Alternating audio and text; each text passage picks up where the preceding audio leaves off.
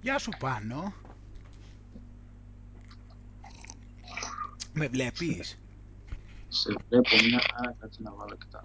Και με ακούς και όλα; Ναι, ναι. Πω πω, θαυμάσια, είδες η τεχνολογία; Χρόνια πολλά, Άγγελε. Επίσης, επίσης πάνω. Επίσης να, να, να μπει το φως μέσα μας για τα καλά τώρα που ξεκινάει.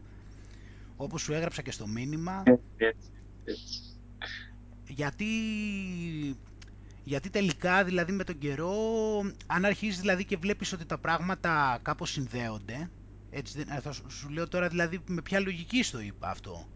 Ότι δηλαδή αν δεις ότι αν κάπως ας πούμε τα πάρεις τα πράγματα όπως πάνω έτσι και κάτω, αν το πάρεις στο σύμπαν δηλαδή σαν fractals και τα λοιπά, δηλαδή ότι υπάρχουν ε, επίπεδα και υποεπίπεδα τα οποία έχουν παρεμφερεί διάταξη, δράση κλπ. Ε; Το πιάνεις mm-hmm. τι εννοώ τώρα που μιλάμε για αυτά τα πράγματα και λέω τώρα ότι σύμφωνα δηλαδή με τους αρχαίους τους λαούς από ό,τι έχουμε παρατηρήσει αυτοί τώρα παίρνανε το κοσμικό γεγονός, το συμπαντικό γεγονός που συνέβαινε έτσι δηλαδή την κίνηση των αστερισμών και τη συνδυάζανε με τον εσωτερικό τους κόσμο. Έτσι δεν είναι. Ναι. Οπότε σε αυτή την περίπτωση τι γίνεται τώρα; Όταν το, αν το καταλάβεις ότι αυτό στέκει να το κάνεις, γιατί αυτοί προφανώς είχαν, εμείς το κατανοούμε ότι στέκει, αυτοί είχαν και τη σοφία ακόμα περισσότερο, μετά εμείς το αντιλαμβανόμαστε και μέσα από τους διαλογισμούς μας κλπ. Το θέμα είναι ότι ποιο είναι το νόημα τελικά των Χριστουγέννων; Τώρα εγώ που έχω αρχίσει δηλαδή και το βλέπω τώρα με ένα άλλο μάτι και από πράγματα που ακούω και από άλλους κλπ. Αν το, οπότε τι κάνουμε τώρα, βλέπουμε ότι φτάνει η μεγαλύτερη νύχτα α, του χρόνου στις 21 του μηνός, η νύχτα, το σκοτάδι, δηλαδή η μικρότερη μέρα, το λιγότερο φως δηλαδή, έτσι φτάνει στις 21 στο top του, μετά παραμένει για κάποιες μέρες σε μια παρόμοια κατάσταση και η διάρκεια της νύχτας παραμένει παρόμοια για τρεις μέρες. Και μετά λοιπόν ξεκινάει και αυτό που εννοούμε τώρα Χριστούγεννα είναι η στιγμή που ξεκινάει και τη μέρα μεγαλώνει και αρχίζει και παρουσιάζεται το φως και ο ήλιος περισσότερο.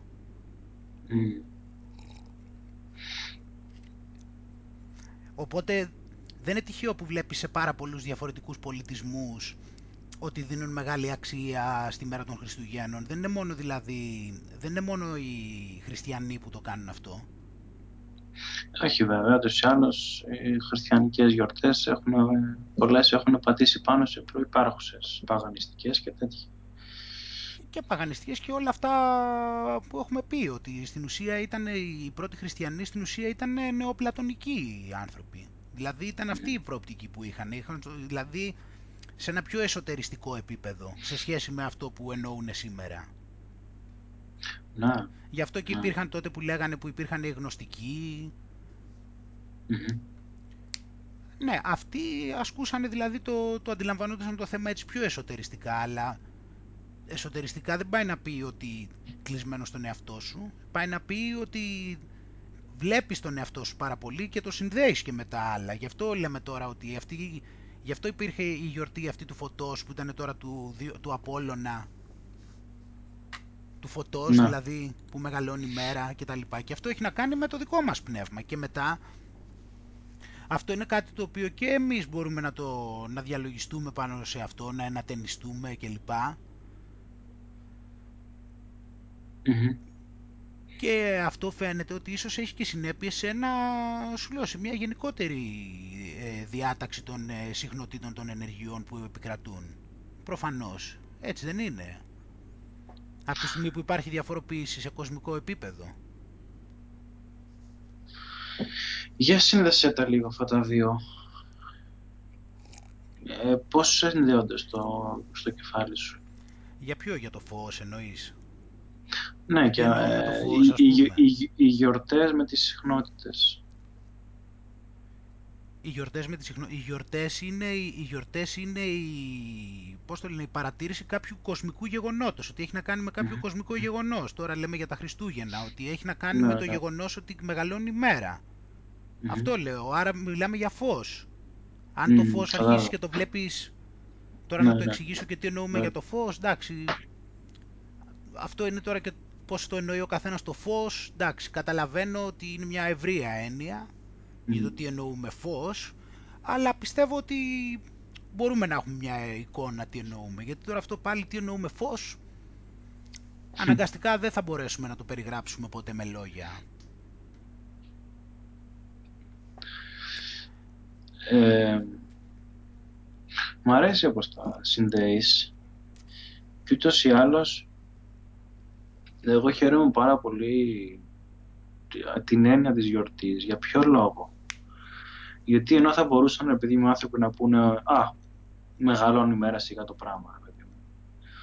Βλέπεις ότι δημιουργούσαν γιορτές ας πούμε και τρό, τρόπους ας πούμε να γιορτάσουν κάτι και να χαρούν από το παραμικρό.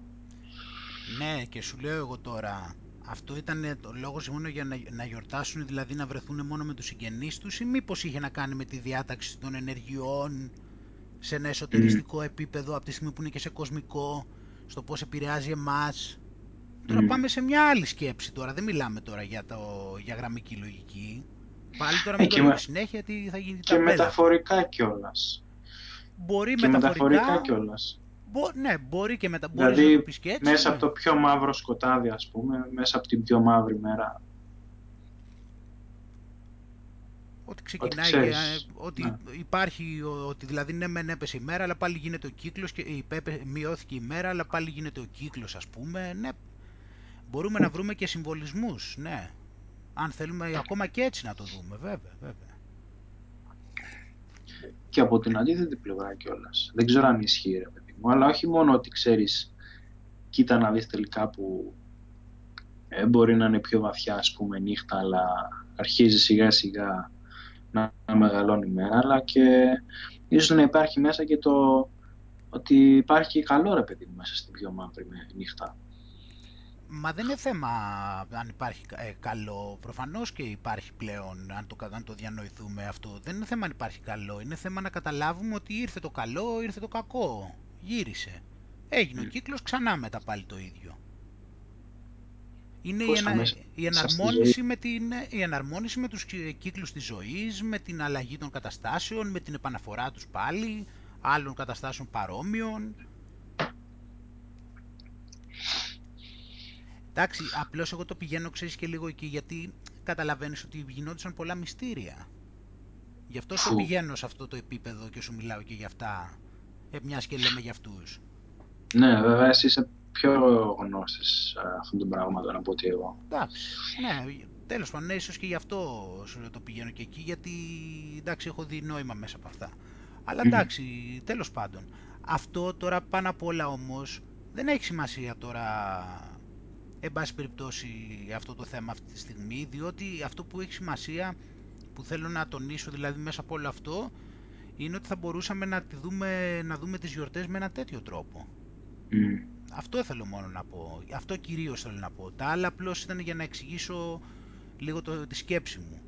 Αλλά το, αυτό που κυρίως θέλω να πω είναι ότι καλό θα ήταν να δούμε τις γιορτές ε, σαν μια ευκαιρία να σκεφτούμε κάποια πράγματα πάνω σε αυτούς τους συμβολισμούς, έστω και σε αυτό το επίπεδο. Σου λέω ότι μπορεί, ε, σου λέω ότι ε, πιθανότατα οι ίδιες οι δονήσεις σε ευνοούν προς αυτήν την κατεύθυνση. Γι' αυτό σου λέω ότι βοηθάει, θα βοηθιέσει ακόμα περισσότερο αν επιλέξεις να μπεις σε, αυτή τη, σε αυτό το πνεύμα που αναφέρω τώρα, κατά κάποιο τρόπο. Θεωρώ ότι οι συνθήκες θα σε βοηθήσουν αλλά αυτό τώρα δεν μπορώ να το αποδείξω. Ε, και ούτε και πάλι έχει καμία σημασία έτσι και αλλιώς, διότι σου λέω μπορούμε να το δεις και μόνο συμβολικά και να το χρησιμοποιήσουμε σαν μια ευκαιρία να σκεφτούμε τα πράγματα παρομοίως και για τους εαυτούς μας. Δεν ξέρω με ποιο τρόπο το εκδηλώνει αυτό ο καθένας. Εγώ μιλάω εσωτερικά τώρα. Αντί να το έτσι γιατί εντάξει Πες, πες, γιατί σε έχω πάρει αμπάριζα τώρα, μπήκα με όρεξη. Όχι, μου αρέσει που μπήκες με όρεξη και μου αρέσει που συνδέεις τα πράγματα, γιατί ξέρεις, εγώ δεν το έχω στο μυαλό μου τόσο αυτό το πράγμα και ξέρεις, μου ανοίγεις μια καινούργια πόρτα, ρε παιδί μου, και είναι πολύ ωραίο να, να βλέπεις τις γιορτές και με έναν διαφορετικό τρόπο και το πώς συνδέονται όλα τα πράγματα μεταξύ τους και με τις ενέργειες και αυτά. Ε, μ' αρέσει πάρα πολύ. Αυτό αναγκαστικά θα κατέληγες εκεί πέρα γιατί, γιατί όπως έχεις δει και στη ζωή σου και όπως και αυτά που λέμε εδώ πάντα θα πηγαίνουν στο μέσα σου. Δηλαδή όλα τα υπόλοιπα είναι ο τρόπος που τα εκδηλώνεις. Γι' αυτό λέμε ότι δεν υπάρχει συγκεκριμένος δρόμος ή ότι οι άνθρωποι είναι διαφορετικοί. Γιατί ο καθένας βρίσκει νόημα σε διαφορετικές εκδηλώσεις, ας πούμε, είναι σε ένα διαφορετικό επίπεδο και σε μια διαφορετική κατάσταση, αλλά ο δρόμος της αυτογνωσίας είναι κοινός, αν το σκεφτείς. Δηλαδή, στην ουσία, πηγαίνουμε όλοι προς την αυτογνωσία, έχουμε έναν δρόμο προς την αυτογνωσία, ώστε να καταλάβουμε εμείς κάποια στιγμή, είτε σε συλλογικό επίπεδο, είτε σε αυτό που λέμε ατομικό, η πορεία μας είναι η αυτογνωσία όλων. Πιθανότατα να είναι και η φύση μας. Εγώ έτσι νομίζω. Ούτε και αυτό μπορώ να τα αποδείξω πλήρως, αλλά αυτό είναι η γνώμη μου. Ε, κοίτα, όλα τα στοιχεία, δηλαδή και μόνο αυτό που είχαμε πει τις προάλλες, που γράφανε ρε παιδί μου πάνω το γνώθεις αυτόν και η σημασία που δίνανε στο γνώθεις αυτόν. Ε, εντάξει, δεν είναι τυχαία όλα αυτά τα πράγματα. Εγώ έτσι νομίζω, απλώς δεν μπορούμε να δεχτούμε κάτι στο έτσι, γι' αυτό το λέω. Εγώ, εμένα αυτή είναι η γνώμη μου, απλώς δεν μπορώ να πω ότι... Αλλά βλέπεις ότι τελικά εκεί καταλήγουμε, δηλαδή βλέπεις ότι απλώς ξέρεις τι γίνεται, ο καθένας το, το, όλο αυτό το πράγμα, αυτή, όλη αυτή την ιδέα τη γενική, ο καθένας την εκδηλώνει με διαφορετικό τρόπο. Και κάποιοι... Ναι. Αυτό είναι το μαγικό και γι' αυτό και είμαι και τελείως αντίθετος με τα, με, τα συστήματα και με αυτά που βγαίνει ο άλλος και σου λέει με αυτόν τον τρόπο θα βρεις τη φώτιση, όχι με, με τον άλλον τρόπο θα βρεις τη φώτιση, όχι με τον δικό μου τρόπο θα βρεις τη φώτιση. Αυτά κάνουν πολύ κακό. Γιατί σε διώχνουν τελείως από το να κατανοήσει ότι ξέρεις ο δικός σου τρόπος δεν μοιάζει με κανένας άλλο. Οκ, okay, κάποια στοιχεία μπορεί ρε παιδί μου να είναι παρόμοια. Αλλά είναι κάτι το οποίο είναι τελείως από μέσα σου και είναι εργαλεία, είναι εργαλεία πάνω, τελείωσε. Είναι, είναι εργαλεία. Δηλαδή, πώς το, είναι σαν να παίρνεις ο ζωγράφος, να του δίνεις εκεί το, αυτό που εκεί που ζωγραφίζεις, πώς λέγεται, κανβάς, πώς λέγεται. Του δίνεις εκεί και τα χρώματα και παίρνει ο καθένας και ζωγραφίζει ό,τι του έρθει. Δεν, ενώ και οι δύο ζωγράφοι είναι. Έτσι, είναι και οι δύο ζωγράφοι, και οι δύο φτιάχνουν πίνακες, έτσι και οι δύο θέλουν να δημιουργήσουν ένα πίνακα ζωγραφικής ο οποίος να μπορεί να παραδοθεί να είναι τελειωμένος σε ένα έργο, έτσι και οι δύο, αλλά ο ένας μπορεί να ζωγραφίζει με το στόμα, ο άλλος μπορεί να κάνει ξέρω εγώ τι. Το εκδηλώνει δηλαδή αυτό με άλλο τρόπο. Αυτό τώρα είναι σε, σε μικρό επίπεδο. Τώρα μετά μιλάμε για όταν πάμε στην ψυχή μετά, εντάξει. Αυτό είναι να καταλάβουμε λίγο αυτό με το φυσικό κόσμο, ότι ο φυσικός κόσμος είναι οι εκδηλώσεις, δηλαδή όλα όλα αυτά, δηλαδή το τι λεφτά έχεις, τι εργαλεία έχεις, τι γνώσεις έχεις, τι σου έχουν πει, τι, ποιοι είναι οι φίλοι σου, πώς μεγάλωσες, όλα όλα όλα, όλα αυτά είναι τα εργαλεία αυτά στον εξωτερικό κόσμο. Είναι εργαλεία τα οποία εσύ τα έχεις χρησιμοποιήσει ή τα έχεις μάθει από αυτά ή πάτησες πάνω τους ή κάτι σου δείξανε ή κάπου σε προχωρήσανε. Όλα όλα αυτά είναι αυτά τα πράγματα. Μετά με τι ασχολείσαι πάλι έχει να κάνει με αυτά που σου ταιριάζουν και από αυτά πάλι κάτι μαθαίνεις και γίνεις αυτό και εσύ μέσα από αυτό πλάθεσαι και μετά mm. βγάζεις και γίνεσαι όσο περνάει ο καιρός επειδή αποκτάς και μεγαλύτερη κατανόηση γίνεσαι και πιο δημιουργός όχι μόνο ότι δημιουργείς πράγματα περισσότερο, ότι είσαι πιο δημιουργός στη ζωή σου. Δηλαδή, η ζωή σου γίνεται, δηλαδή αρχίζουν και τα κομμάτια τα βάζεις εσύ στη θέση, σαν να παίζεις σε μια σκακέρα. Όσο πιο mm. συνειδητοποιημένος γίνεσαι, τόσο πιο καλή γνώση έχεις της σκακέρας. Και αρχίζεις εσύ και απλώς κάνεις κινήσεις με τα πουλια. Αυτό κάνεις. Τα παίζεις αυτά ανάλογα και ο καθένας ανάλογα με το πώς το έχει καταλάβει κάνει τις κινήσεις του. Απλώς όσο, πιο, όσο λιγότερη συνειδητότητα έχεις και σε, έχουν, σε παρασέρουν έτσι οι άλλοι και οι σκέψεις και οι φοβίες και όλα αυτά, δεν γίνονται αυτά τα πράγματα. Δηλαδή παίζεις ένα σκάκι στο οποίο ούτε καν βλέπεις ποιο πουλι πιάνεις και πού το πας και γιατί του κάνεις κίνηση, αυτό είναι το θέμα. Έτσι. Ενώ μετά αρχίζεις και παίζεις ένα πιο σταθερό παιχνίδι.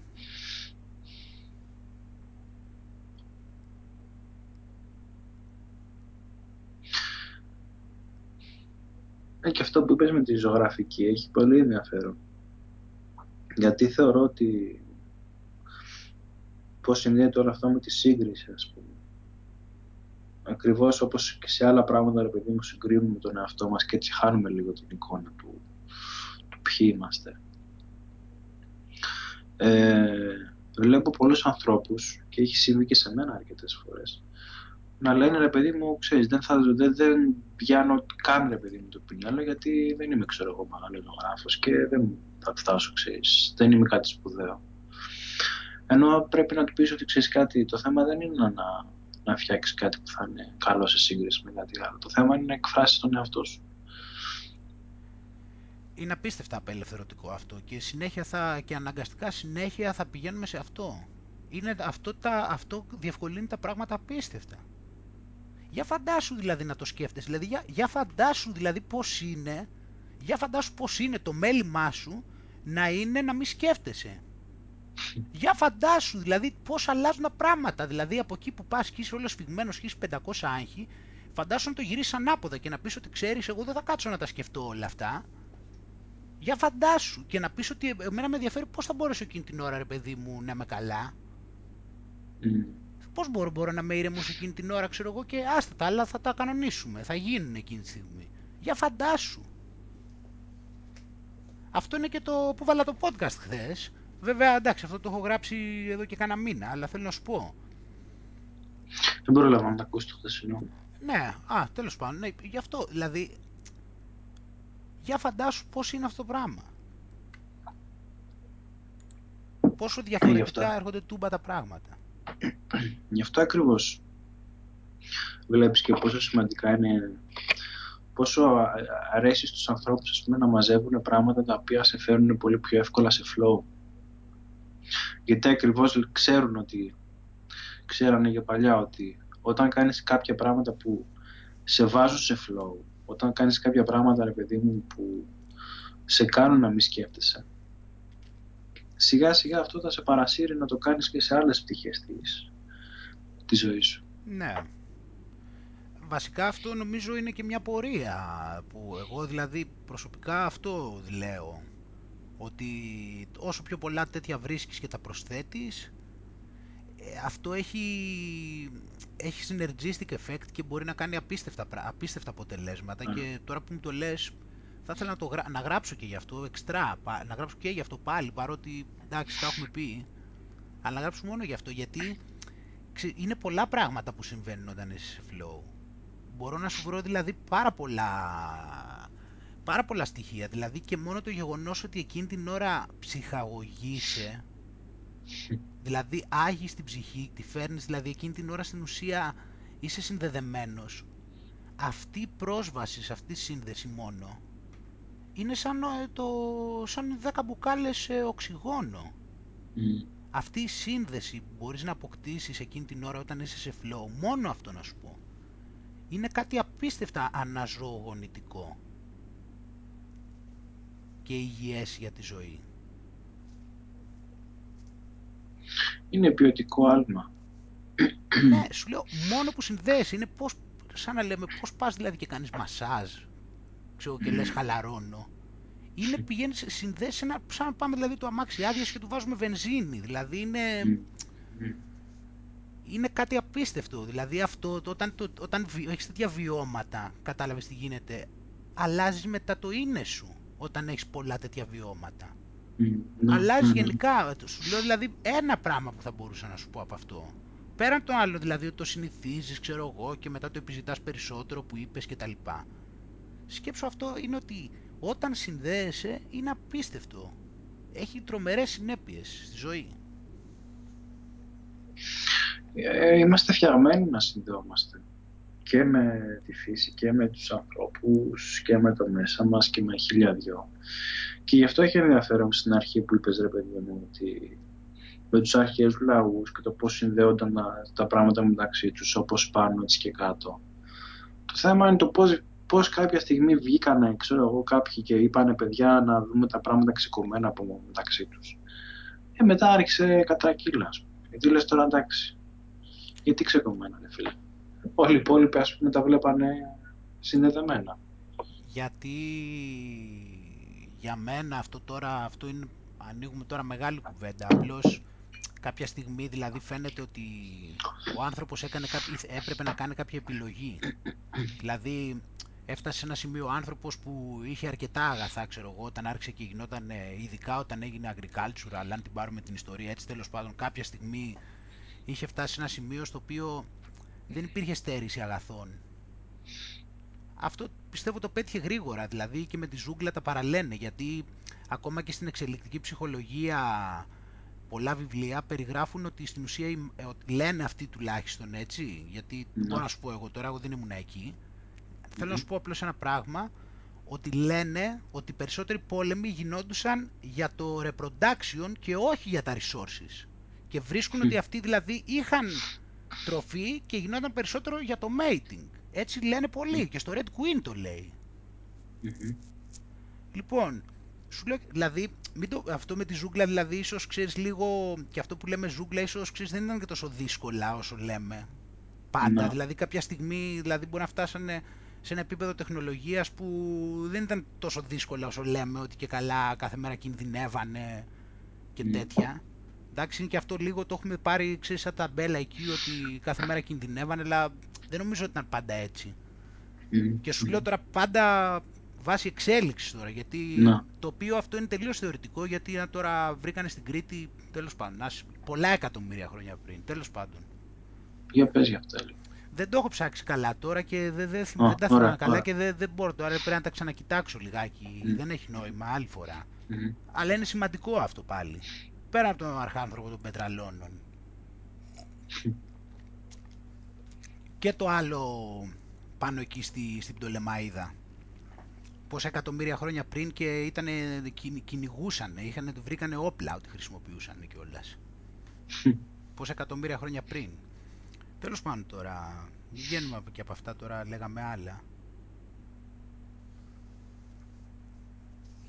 Αλλά αυτά μωρέ, εντάξει.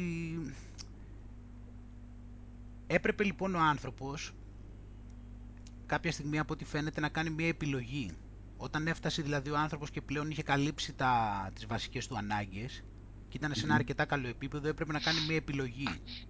Και αυτό και ο άνθρωπος εκεί επέλεξε, είδε μακριά, ξέρω, κάθισε κάπου και ήταν άνετος και λέει τώρα είμαι άνετος εγώ ας πούμε, τι να κάνω, να κάτσω δηλαδή εδώ και να το ευχαριστηθώ ή να πάω και να το κατακτήσω όλο.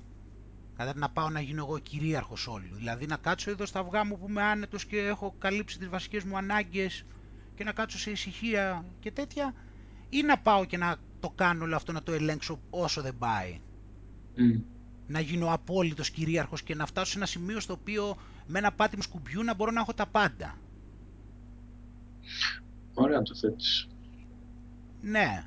Σκέψου το τώρα, φαντάσου το αυτό τώρα. Δηλαδή, φαντάσου τη συνείδηση να πλάθεται έτσι τώρα, τη συλλογική συνείδηση, φαντάσου ότι έτσι. Και ήταν κάποια στιγμή δηλαδή που τα είχε καλύψει τα αγαθά και έπρεπε να κάνει μια επιλογή. Ποιο δρόμο θα ακολουθήσω; Θα κάτσω εδώ έτσι και θα είμαι άνετος και θα περνάω καλά, ή θα προσπαθήσω ξέρω εγώ, να το κατακτήσω όλο και να το χειραγωγήσω σε τέτοιο βαθμό ξέρω εγώ, που θα μπορώ να πατάω ένα κουμπάκι και με το που το πατάω το κουμπάκι να έχω εκείνη τη στιγμή ακριβώς οτιδήποτε χρειάζομαι. Γιατί άμα το σκεφτείς ήδη τώρα, άμα το δεις, η τεχνολογία που έχουμε είναι απίστευτη. Δηλαδή, και μόνο την νοσηλεία να σκεφτείς, δηλαδή ότι κάτι παθαίνεις και μέσα σε πόσο, πόση ώρα μπορείς να, είσαι, να σε νοσηλεύουν. Σκέψου σε σχέση mm. με τη ζούγκλα mm. τώρα. Παράδειγμα. Θες να φας, πατάς το τηλέφωνο, έρχονται σου φέρνουν να φας. Ε, ναι, μα ισχύει αυτό που λες με το κουμπί. Τι έγινε; Σε, σε πολλά πράγματα. Ναι. Αυτό λοιπόν για να γίνει φαίνεται έτσι όπως έδειξε το πράγμα ότι για να προχωρήσει αυτό το πράγμα το τίμημα ήταν ο ανταγωνισμός. Ο ανταγωνισμός, η μάχη η οποία θα, θα, θα, έβαλε, θα έβαζε τους πολλούς να δουλεύουν για λίγους οι οποίοι θα εξέλισσαν την τεχνολογία έτσι και, θα, και θα, αυτοί, θα, αυτοί θα εκμεταλλευόντουσαν, θα χρησιμοποιούσαν την τεχνολογία θα προχωράγανε, αλλά για να γινόταν αυτό θα έπρεπε να υπάρχει πάρα πολύ αίμα, πάρα πολύς πόλεμος, πάρα πολλές κατακτήσεις, έτσι, για να προχωρήσουν. Κατάλαβες να υπάρχει πολλή εκμετάλλευση, να δουλεύουν δηλαδή οι άλλοι πολλοί και να υπάρχουν κάποιοι λίγοι να προχωράνε τα σχέδια της τεχνολογίας γρήγορα, να θυσιάζουν κόσμο, να κάνουν πειράματα, να θυσιάζουν, να κάνουν πολέμους, για να μπορέσουν εκεί να πάνε να βρουν ξέρω εγώ, πιο φτηνά εργατικά χέρια και να τους βάλουν αυτούς να δουλεύουν και να προχωράει η τεχνολογία. Αναγκαστικά δηλαδή για να φτάσουν έπρεπε να τα κάνουν αυτά τα πράγματα. Εγώ σου, μιλάω τώρα και για εποχές, ε, γιατί και η αρχαία Ελλάδα παράδειγμα δεν ήταν τέλειη, έτσι, που λέμε τώρα. Και εκεί υπήρχαν αυτά. Δεν είναι ε, ότι... Τίποτα, δεν, τίποτα δεν είναι τέλειο, Τώρα πάμε σε μια, δηλαδή σε ένα άλλο επίπεδο. Πιο παλιά. Και λέμε, και αυτό θέλω να σου πω, δηλαδή, φαντάσου τώρα όλη την κατάσταση, δηλαδή ότι κάνεις αυτή την επιλογή και μπαίνεις όλη αυτή και το παίρνεις αμπάριζα όλο αυτό το πράγμα τώρα και αρχίζεις και όσο πάει το τραβάς και περισσότερο. Και αρχίζεις δηλαδή γιατί για να αυξηθεί, γιατί αυτό ήταν το τίμημα για να προχωρήσει η τεχνολογία τόσο γρήγορα. Θα έπρεπε να υπάρχει εκμετάλλευση. Θα έπρεπε να υπάρχει πόλεμος, θα έπρεπε να υπάρχει διαχωρισμός, θα έπρεπε να υπάρχει χειραγώγηση. Έτσι θα προχωρούσε γρήγορα η τεχνολογία. Κάνανε λοιπόν αυτή την επιλογή ο άνθρωπος, έκανε αυτή την επιλογή, είπε ότι σαν όρθα εμείς δηλαδή θα το πάμε για να φτάσουμε σε ένα σημείο ξέρω εγώ, που θα έχουμε την απόλυτη τεχνολογία ανεξαρτήτως ποιο θα είναι το κόστος. Και το κόστος σου λέει υπήρχε και το κόστος είναι αυτό. Έτσι βελτιώθηκε η τεχνολογία. Γι' αυτό το βλέπεις όλο αυτό ότι συνέχεια στο ρίχνουν στην τεχνολογία και στον πολιτισμό και σε αυτά ό,τι και να κάνουν και στο πουλάνε εκεί. Γιατί έγινε ένα κοινωνικό συμβόλαιο από ένα σημείο και μετά. Κατάλαβες εμείς που δεν κυβερνάμε, εμπιστευθήκαμε αυτούς που φτιάξανε αυτόν τον πολιτισμό, τους εμπιστευθήκαμε και τους είπαμε ότι εμείς θα ερχόμαστε, ξέρω εγώ, όταν γεννάμε τα παιδιά, θα ερχόμαστε στο ληξιαρχείο και θα σας τα δηλώνουμε και θα σας τα παραδίδουμε. Έτσι όπως είναι η δήλωση στο ληξιαρχείο. Είπαμε ότι το αυτοκίνητό μας θα το δηλώνουμε σε εσάς, στον πολιτισμό σας. Εντάξει, θα πληρώνουμε φόρους. Θα κάνουμε όλες αυτές τις... θα κάνουμε ό,τι μας ζητάτε, θα ακολουθούμε τους νόμους σας. Κατάλαβες, θα ζούμε όπως, θε, όπως λέτε εσείς ότι είναι το σωστό, θα στηρίζουμε τους πολέμους σας γιατί εσείς ξέρετε καλά ποιος είναι το σωστό, κάνουμε αυτή τη συμφωνία, εντάξει, κάνουμε αυτό το συμβόλαιο και εσείς σαν αντάλλαγμα θα μας δώσετε καλή ποιότητα ζωής. Κατάλαβες, εμείς σας δίνουμε τα δικαιώματά μας. Είμαστε δηλαδή, μπορούμε στον νόμο, μπορεί να, μας, μπορεί να πάμε φυλακή. Γιατί στη, στη φύση δεν υπάρχουν αυτά. Εμείς το διαλέξαμε και σας το δίνουμε. Σας δίνουμε ένα μέρο τη ελευθερίας μας. Δηλώνουμε τα παιδιά μας στο ληξιαρχείο και τα παραδίδουμε επί της ουσίας εκεί. Δηλώνουμε τα, τα όλα μας στο κράτος. Πληρώνουμε τους φόρους. Έτσι είναι μια συμφωνία. Συμφω... Ε, δουλεύουμε τις δουλειές που μας λέτε εσείς ότι προχωράνε αυτόν τον πολιτισμό για σωστό. Έτσι, οι πολέμοι σας είναι σωστοί γιατί, και κάντε τους γιατί είναι για το καλό και για τη δημοκρατία και για το καλό των ανθρώπων. Έχουμε κάνει εμείς λοιπόν αυτή τη συμφωνία, σας τα παραχωρούμε όλα αυτά και το αντάλλαγμα είναι να μας προσέχετε έτσι να ασχολείστε εσείς συνέχεια για το καλό μας. Όλα αυτά, να τα κάνετε και εμείς σας δίνουμε ένα μέρος ελευθερίας γιατί θα μας δώσετε εσείς πίσω την ασφάλεια, θα μας, θα μας κάνετε να ζούμε πάρα πολύ ασφαλείς, να ζούμε πάρα πολύ άνετα και εμείς θα συμμετέχουμε και θα βοηθάμε όλο αυτό το πράγμα. Και θα δώσουμε πολλές ελευθερίες μας αυτό επειδή θα γίνει για το καλό του όλων. Και την προσωπική μου ελευθερία εγώ την αφήνω και είμαι πάνω από κάποιους νόμους και λοιπά έτσι επειδή δέχομαι αυτό το κοινωνικό συμβόλαιο και αυτό θα γίνεται για το καλό για να υπάρχει ένα κράτος, για να υπάρχει ο πολιτισμός έτσι όλος αυτός και να ζούμε όλοι τόσο καλά και να είμαστε άνετοι και να μην έχουμε, να είμαστε ασφαλείς, να έχουμε φαγητό έτσι, να ζούμε άνετα Κατάλαβες τι Ανταλλάζεις λοιπόν κάποια πράγματα με κάποια άλλα. Μα αυτό δεν κάνεις. Όταν υπάγεσαι σε ένα κράτος και είσαι πολίτης, αυτό δεν κάνεις. Mm. Αποδέχεσαι κάποια πράγματα εκεί πέρα και παραδίδεις, στην ουσία τα έχουμε δει κιόλας από παλιά αυτά, τι γίνεται όταν πηγαίνεις στο ληξιαρχείο και δίνεις το παιδί σου κλπ. Τα έχουμε πει τι σημαίνει ότι το καταγράφεις στο ληξιαρχείο. Λοιπόν, αλλά εν πάση πέραν τούτου, γενικώς. Έχουμε παραχωρήσει, είμαστε εμείς δηλαδή κάτω από τον νόμο αυτή τη στιγμή. Δηλαδή, αν κάνουμε κάτι που δεν το επιτρέπει ο νόμος, ε, θα τιμωρηθούμε. Το δεχόμαστε, δεν μπορούμε να κάνουμε κάτι. Έχουμε δώσει δηλαδή ένα μέρος των ελευθεριών μας. Και το έχουμε κάνει γιατί μας είπανε ότι αυτό γίνεται για να ζούμε εμείς πιο άνετα και για να μην είμαστε ζούγκλα και δεν έχουμε να φάμε. Κατάλαβες και καλά ότι έρχονται αυτοί Τώρα και εμείς παραχωρούμε αυτά τα πράγματα επειδή αυτοί θα μας δώσουν σαν αντάλλαγμα το κοινό καλό. Κατάλαβες το καλό όλων. Οπότε εμείς επειδή δεν είμαστε εγωιστές, θα δίνουμε και τους φόρους μας, ας πούμε, και όλα αυτά επειδή τέτοιο.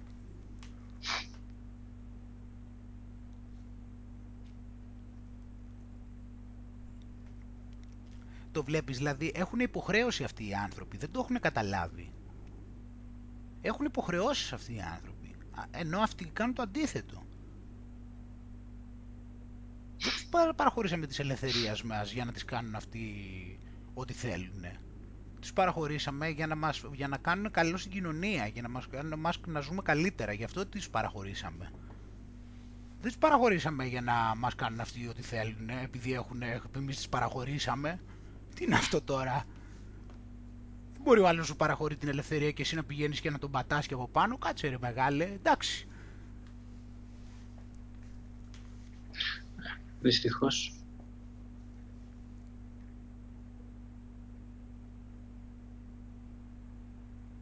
Σκέφτομαι πάλι και πάλι το πόσο σημαντικό είναι η, η ευγνωμοσύνη για κάποια πράγματα, Άγγελα. Και νομίζω είναι μια έτσι όπως θα αλλάξει σε λίγο χρονιά, ας πούμε, και θα σκεφτούν κάποιοι άνθρωποι για την καινούργια χρονιά και και και. Ε, νομίζω το ένα από τα λίγα πράγματα, ρε παιδί μου, που ισχύει για άλλους είναι να αρχίσουν να ευγνωμονούν για τα πράγματα που έχουν. Ένα καλό μάθημα και αυτό για τις γιορτές με τον τρόπο που το είπαμε πριν. Βέβαια, γιατί βλέπεις τώρα μπορεί να έχεις εννιά πράγματα ρε παιδί μου και εσύ να έχεις το επικεντρώσεις το σημαντικό το βλέμμα σου ρε παιδί μου μόνο στο δέκατο. Και μετά χάνεται τελείως η μπάλα ρε Δηλαδή μου κάνει εντύπωση παράδειγμα ακόμα και το θέμα της υγείας ας πούμε έτσι. Βλέπεις όλοι λένε ξέρω εγώ χρόνια πολλά χάχα χούχα ξέρω εγώ υγεία χαρά και δεν συμμαζεύεται ε, και εντάξει ενώ ξέρουμε πολλά πράγματα ρε παιδί μου και ξέρει ο κόσμος πολλά πράγματα ε, δεν κάνεις το ανώτερο δυνατό ας πούμε για να την προστατεύσει ε, για μένα αυτό είναι κρίμα και αυτό είναι εξής και το περίεργο της υπόθεσης ας πούμε. το περίεργο της υπόθεσης γιατί ακόμα και σε ένα, ξέρεις, περιβάλλον το οποίο είναι εχθρικό, όπως λέμε, το ένα άλλο που ξέρεις διάφορα πράγματα σε, σε σταματάνε και σε εμποδίζουν ας πούμε, να ζήσεις μια υγιεινή ζωή. Αλλά και πάλι μπορείς να κάνεις αρκετά πράγματα. Ας πούμε. Σε σύγκριση δηλαδή με το, με το παρελθόν, ακόμα και 100 χρόνια πριν ας πούμε.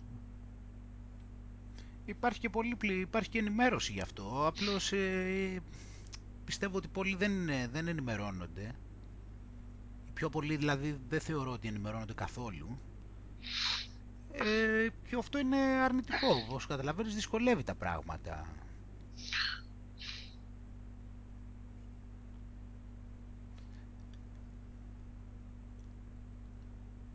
Όταν είναι και λίγο συγχυσμένο το πράγμα, ξέρεις κάτι στο μυαλό σου, και έχεις τον ναι, ναι. καθένα τώρα, ναι, ναι, δηλαδή να διαβάζει τον καθένα τώρα, να ανοίξει εκεί το περιοδικό να σου λέει πώς έχασα, τι δίαιτα έκανε η Μενεγάκη τα Χριστούγεννα, μετά τα Χριστούγεννα και έχασε το τάδι και σου λένε τέτοια. Δεν γίνεται τώρα έτσι να προχωρήσεις. Σου λέει τώρα τι δίαιτα έκανε μία, τι έκανε η άλλη. Δεν γίνεται έτσι όμως αυτό. Χρειάζεται να καταλάβεις και λίγο τι, τι πάει να πει διατροφή και τι είναι αυτά που τρως. Δεν γίνεται έτσι δηλαδή να σου δίνει ο άλλος ένα πρόγραμμα απλώς. Για πες λίγο γι' αυτό, γιατί είναι πάρα πολύ σημαντικό. Και είναι, πώς το λένε, πρακτικά βλέπεις από μια τέτοια έτσι, συζήτηση που κάνουμε, είναι πρακτικά το πώς ακριβώς βγαίνει το, το προσωπικό σου στυλ και ο προσωπικός σου τρόπος έκφρασης, ας πούμε, σε κάτι, σε κάτι πρακτικό. Δηλαδή λες, λες τι σκατά γίνεται. Υπάρχει ας πούμε, ξέρω εγώ, μια δίαιτα που να ισχύει για άλλους ή θα έπρεπε ας πούμε, να, να υπάρχουν κάποια βασικά πράγματα και να κάνεις modification εσύ ανάλογα με το ποιος είσαι και το πώς λειτουργείς. Ε, εντάξει, αυτό όπως με όλα τα πράγματα πάλι τα ίδια θα πούμε σε, γενική, σε γενική ιδέα, εντάξει. Εννοείται, τι θα, θα πούμε ότι θα, θα μάθεις κάποια πράγματα και μετά θα τα δοκιμάσεις και θα δεις τι σου ταιριάζει και σένα. Αλλά αυτά χρειάζεται να γίνουν και μετά θα καταλήξεις βέβαια κάπου στο οποίο αυτά που θα τρως θα είναι κατάλληλα για σένα. Γιατί, ξέρεις τι γίνεται, αυτά είναι πράγματα που τώρα ποιος θα σκέφτεται έτσι. Πραγματικά δεν είναι κάτι το οποίο το κάνεις ξέρω εγώ ένα μήνα και μετά πάλι ξέρω εγώ τρως άλλα, κατάλαβες αυτό, αυτή η λογική ότι και καλά αυτό το μήνα θα κάνω δίαιτα και μετά τον άλλο μήνα δεν θα κάνω. Ναι, αυτό το πράγμα τώρα δεν, δεν είναι δηλαδή, δεν συνάδει. Γι' αυτό σου λέω ότι αναγκαστικά θα χρειαστεί να καταλάβουμε ότι δεν υπάρχουν κόλπα, γιατί το κάθε κόλπο μετά από λίγο θα το βαρεθείς. Δεν μπορείς δηλαδή να το κάνεις το κόλπο, δηλαδή και να το κάνεις το κόλπο και να λειτουργήσει το κόλπο. Θα βαρεθείς μετά από λίγο και δεν θα μπορέσεις να το κάνεις. Και αυτό που σε ενδιαφέρει είναι ο χρόνος, το, το, το διάστημα το μεγάλο. Δεν σε ενδιαφέρει τι κάνεις ένα μήνα. Αυτό είναι το θέμα και αυτό ισχύει με όλα τα πράγματα. Γι' αυτό έχω δει τόσο πόσο πολύ μεγάλη αξία έχει το να βγάζεις ενθουσιασμό σε κάτι και να σου ταιριάζει. Γιατί αλλιώς σου δεν μπορείς. Και να στο συνδέσω αυτό πάρα πολύ, τουλάχιστον σου, εγώ έτσι το βλέπω τώρα, με την ταμπέλα αυτού που λέμε ξέρω εγώ επιχειρηματίας ή entrepreneur. Mm-hmm. Ξέρεις τι γίνεται εκεί πέρα. Υπάρχει ένα μπλέξιμο, ειδικά με αυτούς που ξεκινάνε, γιατί άμα ο άλλος να μου πεις τώρα είναι μεγάλη επιχείρησή του και δεν δουλεύει αυτός καθόλου και τα έχει κάνει όλα delegate, εντάξει, οκ, okay, Μπορεί να μην έχει και σημασία αν τον ενθουσιάζει γιατί δεν κάνει και τίποτα. Αλλά αν ασχολείται, αν δεν σ' αρέσει αυτό το πράγμα, θα έχεις πρόβλημα. Σου λέω άλλο, αν, είσαι, σου λέω, αν δεν κάνεις τίποτα και δεν ασχολείσαι και τα έχεις κάνει όλα delegate εκεί και, τα, και έχεις υπαλλήλους και τα κάνουν, μπορεί να μην παίζει ρόλο. Που και πάλι εγώ πιστεύω θα παίζει ρόλο γιατί θα πρέπει να υπάρχει μια γενική στρατηγική. Αλλά έστω πες αυτό ότι έχεις καλούς υπαλλήλους εκεί και κάνουν καλή δουλειά και το προχω... την προχωράνε την επιχείρηση. Οπότε εσένα και να τη βαριέσαι δεν πειράζει γιατί υπάρχουν αυτοί. Αλλά αν εσύ τρέχεις κάτι, το τρέχεις εσύ σε μεγάλο βαθμό, θα έχεις πρόβλημα μετά από λίγο άμα δεν σ' αρέσει. Θα έχεις πρόβλημα, θα βαρεθείς. Δεν θα σου φτάνει δηλαδή μόνο το να βγάζεις λεφτά, δηλαδή και, να, και να, δηλαδή όλα αυτά πες σου λέει ότι όλα προχωράνε καλά και τα καταφέρνεις και είσαι έξυπνος και βρίσκεις τον τρόπο και βγάζεις και λεφτά και όλα εντάξει. Αν δεν σ' αρέσει, Καλά, το πιο πιθανό είναι ότι αν δεν σ' αρέσει μπορεί να μην φτάσεις και σε αυτό το σημείο να βγάζεις. Αλλά πες ότι φτάνεις και πιέζεις τον mm. εαυτό σου, ξέρω εγώ, ε, είσαι πολύ συστηματοποιημένος και consistent και όλα αυτά. Και τα καταφέρνεις και είσαι τυπικός και τα τηρείς αυτά με πίεση. Από ένα σημείο και μετά, και έχεις και στην αρχική όρεξη και είναι για κάτι καινούριο και αυτά. Ε, από ένα σημείο και μετά θα, θα αρχίσεις και ξέρεις τι θα κάνεις. Θα υπαλληλίζεις μετά υπαλληλίζεις πάλι. Δηλαδή θα το παίζεις ότι είσαι και καλά αφεντικό του εαυτού σου, αλλά πάλι θα υπαλληλίζεις γιατί θα πρέπει να λες: Ουφ, πάλι τώρα πρέπει σήμερα να πάω να κάνω αυτό, τώρα πρέπει να ξυπνήσω το πρωί και να κάνω την τάδε δουλειά. Δηλαδή, εντάξει, ναι, με. Θα σε υπάλληλος του εαυτού σου. Ε, στην ουσία καταλήγεις και υπαλληλίζεις. ναι, και εσύ έχεις την ταμπέλα ότι και καλά, εντάξει, εγώ δεν έχω αφεντικό και τέτοια. Αλλά μένει το να λες το προηγούμενο βράδυ, πω μαλάκα γαμισέτα, αύριο πρωί πρέπει να ξυπνήσω τώρα να κάνω τέτοια δουλειά. Ε, ναι, εντάξει. Δηλαδή το πρόβλημά σου είναι το αν υπάρχει από πάνω κάποιο συγκεκριμένο αφεντικό σε αυτό. Γι' αυτό σου λέω δεν μ' αρέσουν. Όπως δεν, δεν, επίσης ένα άλλο που δεν, έχω, που δεν ε, συμφωνώ πλέον είναι αυτή η λογική ότι και καλά εγώ κάνω θυσίες. Δηλαδή ότι εγώ είμαι entrepreneur και εγώ τα έλεγα αυτά σου λέω έτσι. Δε, εγώ για μένα τα λέω από εκπείρας. Ότι και καλά εγώ είμαι entrepreneur και ότι κάνω θυσίες δηλαδή και ότι εσείς κάθεστε ξέρω εγώ και ότι εγώ ε, κάνω θυσίες και πιέζομαι και εσείς κάνετε βόλτες ενώ εγώ κλείνομαι στο σπίτι μου και δουλεύω. Αυτό δεν σημαίνει υπαλληλίζω. Δηλαδή τι κάνεις θυσίες. Δηλαδή άμα να κάνεις θυσίες πάλι υπαλληλίζεις. Δεν σου λέω για ένα μικρό χρονικό διάστημα.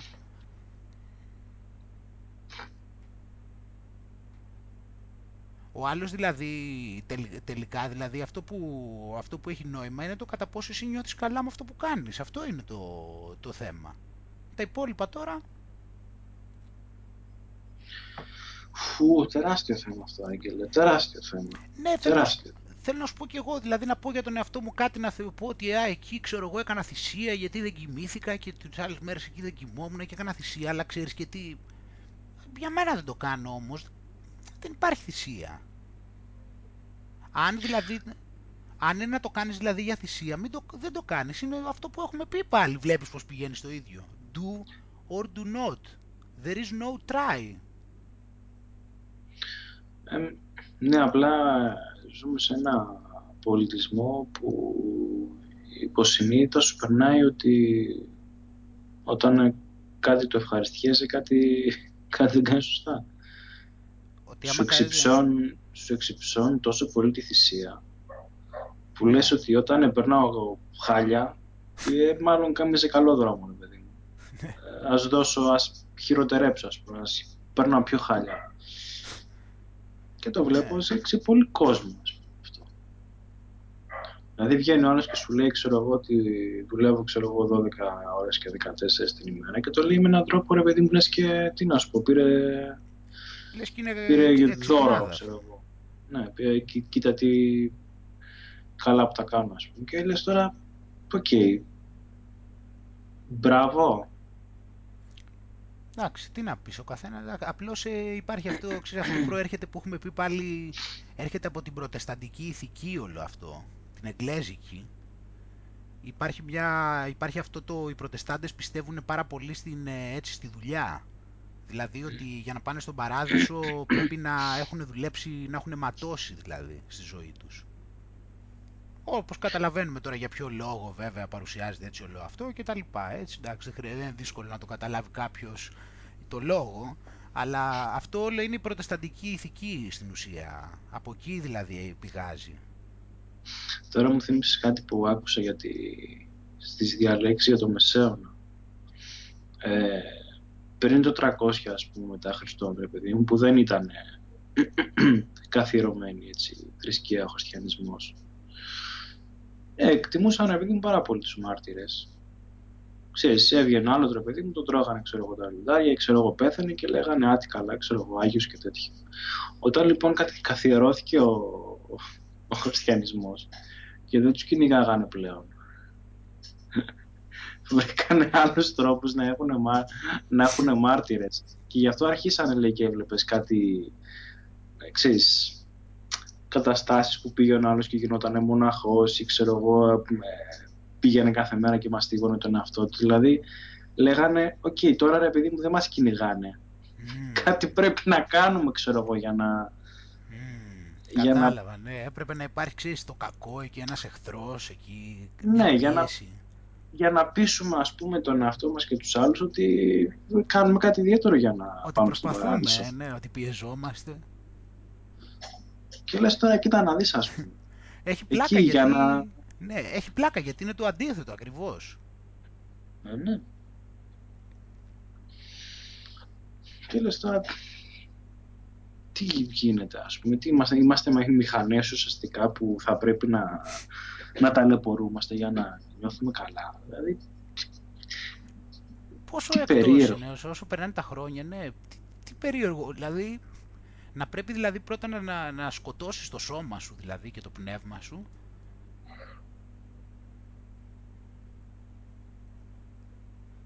Δεν ξέρω, δεν ξέρω, μας το έχουν περάσει αυτό. Εντάξει, αυτά είναι και όλα και της γραμμικής λογικής αυτά, γιατί ξέρεις υπάρχει μια αναλογία, ε, ξέρεις υπάρχει στο μυαλό μας η αναλογία ότι όσο έργο παράγω, τόσο πιο πολύ αποτελεσματικότητα θα έχω.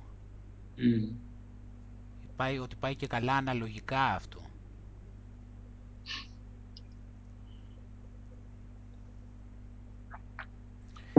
Έγραψα τώρα ένα... Τώρα αυτό είναι μεγάλη κουβέντα. Έγραψα ένα για το... Μια, ρε- μια ρεαλιστική προσέγγιση στον νόμο της έλξης χτες. ου.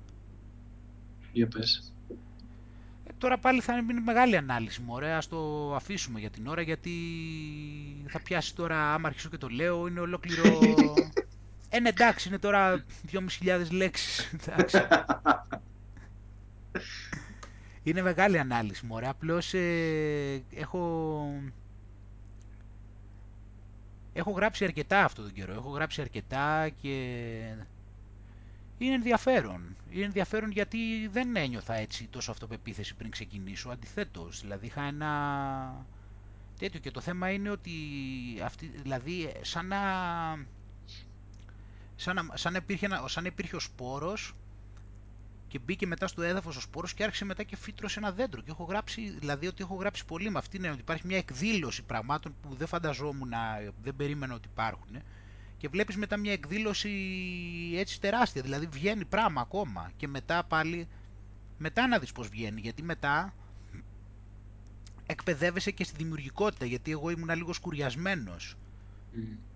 Επειδή δεν έγραφα δυόμιση χρόνια και είχα σκουριάσει στο, έτσι, στη δημιουργικότητα. Δηλαδή μου ερχόντουσαν ιδέες, αλλά εντάξει, δεν, μπορούσα τόσο, δεν ήμουν τόσο καλά. Δηλαδή, από ένα σημείο και μετά όμως, ε, για με ιδέες, δηλαδή δεν προλαβαίνεις να γράφεις. Ε, και εγώ που, ε, που είχα συνηθίσει ας πούμε τα γραπτά σου και συγκρίνοντας έτσι τις δύο περιόδους, τις δύο δημιουργικές περιόδους, εντάξει, είναι ποιοτικό άλμα. Είναι ποιοτικό άλμα γιατί ε, καταρχήν ε, δεν έχει και καμιά ε, σχέση το ένα θέμα με το άλλο. Δηλαδή, περιμένω το πότε θα βγάλεις κάτι καινούργιο και ξέρω ότι θα είναι κάτι το οποίο δεν θα ακουστεί τώρα περίεργο, αλλά θα καταλάβεις, θα, θα καταλάβεις τι εννοώ. Και το έχεις ακουμπήσει και δεν το έχεις ακουμπήσει πριν. Αχα. Μ' αρέσει αυτό το σχόλιο πάρα πολύ. Να σου φαίνεται ε... δηλαδή οικείο, σου φαίνεται δηλαδή οικείο, αλλά παίρνεις και κάτι. Ναι. Και θα το συνδέσεις και με ιστορίες, θα το συνδέσεις με πράγματα, με συνδέσεις που δεν έχουν γίνει, ας πούμε, μέχρι τώρα. Ε, ε, για μένα είναι μαγικό, ας πούμε, το γεγονός ότι θα, θα ακούσω για ένα θέμα το οποίο μου είναι οικείο με μη οικία λόγια. Καλό αυτό. Αυτό, αυτός είναι, αυτό είναι ένα από τα πράγματα που θέλω, ακριβώς. Για να μπορεί να είναι και απτό, δηλαδή κατάλαβες, να μπορείς να καταλάβεις, να μην είναι σαν το, σαν το Heidegger, ξέρω εγώ. Να μπορείς δηλαδή να, το να μπορείς εσύ να το αγγίξεις κάπως αυτό το πράγμα. Αλλά, να, αλλά να το δεις, να ξέρεις όμως ότι ενώ αυτός ξέρω εγώ θα σου πει αυτό, αυτό θέλω να, να, πετυχ, να πετυχιώ αν μπορώ. Δηλαδή να ξέρεις ότι ο άλλος θα σου πει για τον νόμο της έλξης. Να μην πεις εσύ, θα σου πει νόμος έλξης, δηλαδή το πρώτο που θα έπρεπε να πεις, ξέρω εγώ, να πεις σιγά, ξέρω εγώ, έχουν γράψει ένα εκατομμύριο κόσμος γι' αυτό, τι να διαβάσω. Έτσι υπάρχει μία πλευρά. Και υπάρχει και το άλλο μετά που θα πεις ότι κοίτα να δεις αυτός τώρα λέει για το νόμο της έλξης, αλλά εγώ θα το διαβάσω γιατί ξέρω ότι αυτός θα το, θα το πει με άλλο τρόπο από αυτούς που έχω διαβάσει εγώ. Και από την άλλη, εσύ όταν λες για ένα θέμα, γι' αυτό σου λέω είναι επίτικο άλμα από πολλές πλευρές. Ενώ πριν υπήρχαν και στοιχεία ας πούμε, στα γραπτά του στείλω ότι ξέρεις αυτός είναι ο τρόπος και κόψει το κεφάλι σου καντών, γιατί έτσι γίνονται τα πράγματα. Ε, τώρα όταν μιλάς για ένα θέμα, ουσιαστικά δεν λες τον άλλον, ξέρεις, αυτός είναι ο τρόπος και η μία αυθεντία και το σύστημα είναι αυτό. Αλλά τον βοηθάς ε, να ερεμήσει και ουσιαστικά να κάνει ένα βήμα περισσότερο στο να βρει το δικό του τρόπο για να κάνει τα πράγματα. Χαίρομαι πάρα πολύ που το που συλλαμβάνεις έτσι, αντιλαμβάνεσαι έτσι αυτά, γιατί και αυτό είναι στο αυτό που θέλω. Αυτό που θα ήθελα να, να βγάζω. Και χαίρομαι πάρα πολύ και για αυτό που λες. Ε, απλώς είναι, ξέρεις, είναι πολύ δουλεμένη δουλειά, κατάλαβες, είναι με την έννοια δουλεμένη μέσα, όχι έξω. Έξω δεν είναι δουλεμένη δουλειά. Έξω δεν είναι πολύ δουλεμένη. Δηλαδή μπορεί να γίνονται και λάθη στο συντακτικό και αυτά. Ε, είναι πολύ δουλεμένη μέσα όμως. Είναι πολύ δουλεμένη γιατί... Δηλαδή αυτό, αυτό που λες δηλαδή τώρα, ότι προσπαθώ τον άλλον να το κάνω αυτό το πράγμα, είναι γιατί είναι ο τρόπος που αντιλαμβάνομαι τη διαδικασία, δηλαδή που το έχω νιώσει στον εαυτό μου μέσα από τα χρόνια, που μου έχει συμβεί εμένα, που το έχω παρατηρήσει. Είναι μια τέτοια κατάσταση, δηλαδή το έχω δει ότι γίνεται έτσι, έχω δει άλλους ότι το κάνουν αλλιώς και κατάλαβα ότι το κάνουν πολύ λάθος. Έχει δουλέψει πολύ και είναι αυτό δηλαδή, δηλαδή αυτό βγαίνει, δεν είναι δηλαδή ότι έχω το πλάνο εκείνη τη στιγμή να το κάνω, αλλά έχω βάλει από την αρχή στο μυαλό μου πριν ξεκινήσω να μιλάω και να γράφω ότι θέλω να βγαίνει αυτό το πράγμα έτσι. Γιατί είναι η προσωπικότητά μου που έτσι, έτσι είναι αυτή τη στιγμή η προσωπικότητά μου. Γι' αυτό. Μετά δεν ξέρω πώς θα είναι, αλλά έτσι είναι τώρα. Αυτή τη στιγμή και γι' αυτό το βγαίνει και έτσι, γιατί βγαίνει αυθόρμητα αυτό. Είναι πολύ ευχάριστο, Άγγελο, είναι πολύ ευχάριστο. Γιατί βγαίνει μια διαφορετική αίσθηση. Βγαίνει μια αίσθηση ότι ανθίζεις, ουσιαστικά βγαίνει μια, μια αίσθηση ότι δεν είναι διδαχή, αλλά είναι, είναι αυτοέκφραση αυτό. Και μ' αρέσει, μ' αρέσει και ο τρόπος ρε παιδί μου που εκφράζεσαι. Ε, τι είναι αβίαστος. Βγαίνει ότι δεν αγχώνεσαι τόσο. Δεν είναι, δεν είναι η προσπάθεια σκληρή και τέτοια. Είναι ότι, ξέρεις, θα μιλήσω για ένα θέμα που, που μου αρέσει. Ε, αυτό δεν το βλέπεις. Βλέπεις, όλα αυτά είναι πράγματα που έχουμε συζητήσει εδώ και τα έχω λάβει όλα υπόψη μου. Όλα αυτά. Ε, ναι, μα, αυτό πάλι... μα γι' αυτό είναι το μαγικό. Το να βλέπεις να βγαίνει αβίαστα κάτι το οποίο το, το, το συζητάμε, ας πούμε, θεωρητικά. Ε, είναι μαγικό αυτό. Ναι, ξέρεις, είναι κάποια... Στο είχα πει και άλλη φορά. Αυτό ξέρεις, έχω σκεφτεί κάποιες έτσι βασικές αρχές ε, σκέψης και κατά συνέπεια έκφρασης που θέλω να έχω σαν πυλώνες δηλαδή και όσο μπορώ δηλαδή να μην, του, να μην τα καταρρύπτω αυτά.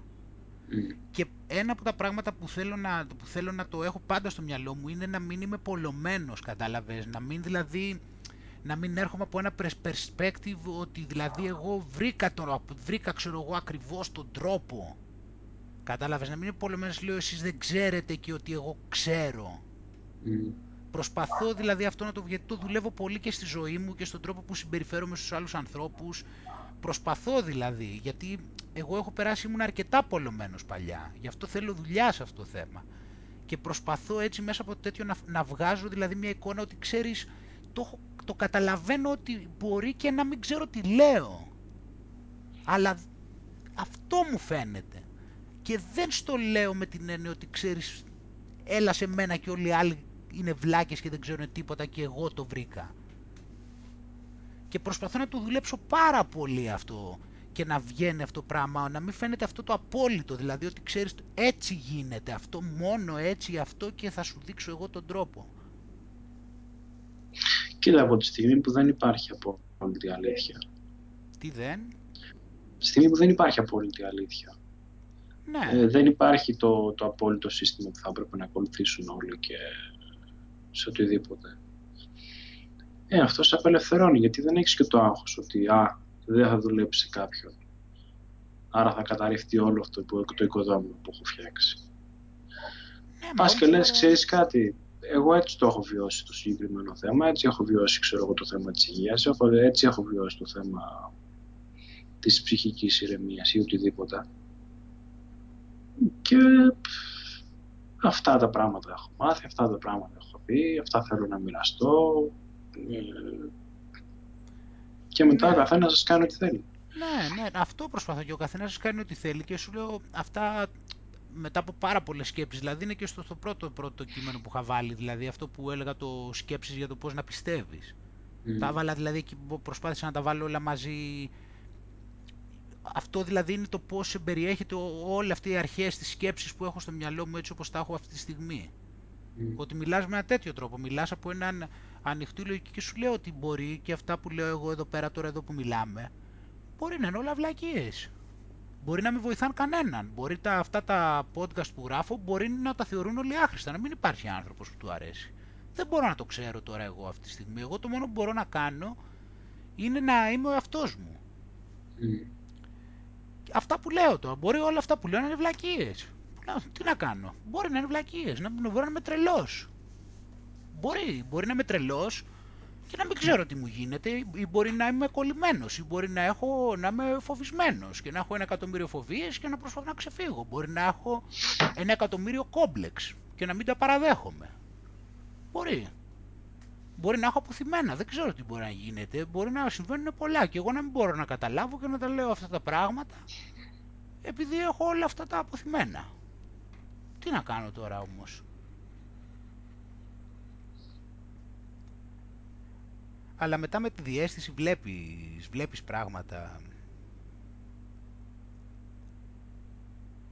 Και όταν βγαίνουν και οι ταμπέλες σου λέω επιλέγεις με καθαρό μάτι, ξέρεις δηλαδή αυτό θέλω τελείωση. Όπως, δηλαδή είναι πολύ απλό, μέχρι και στα ψώνια δηλαδή γίνεται αυτό. Τελείως τι θες, θέλω να πάρω είμαστε εδώ πέρα, πήγα στο καινούριο σπίτι, δεν έχει ένα τραπέζι, τι τραπέζι θέλω, θέλω ένα τραπέζι το οποίο να είναι μακρόστενο, να είναι τέτοιο χώρο, επειδή θέλω να είναι ψηλό στο τόσο ύψος γιατί το θέλω για να είμαι καθιστός να τρώω καθιστός στο πάτωμα, θέλω τα μαξιλαράκια, πού θα τα βρω, έτσι.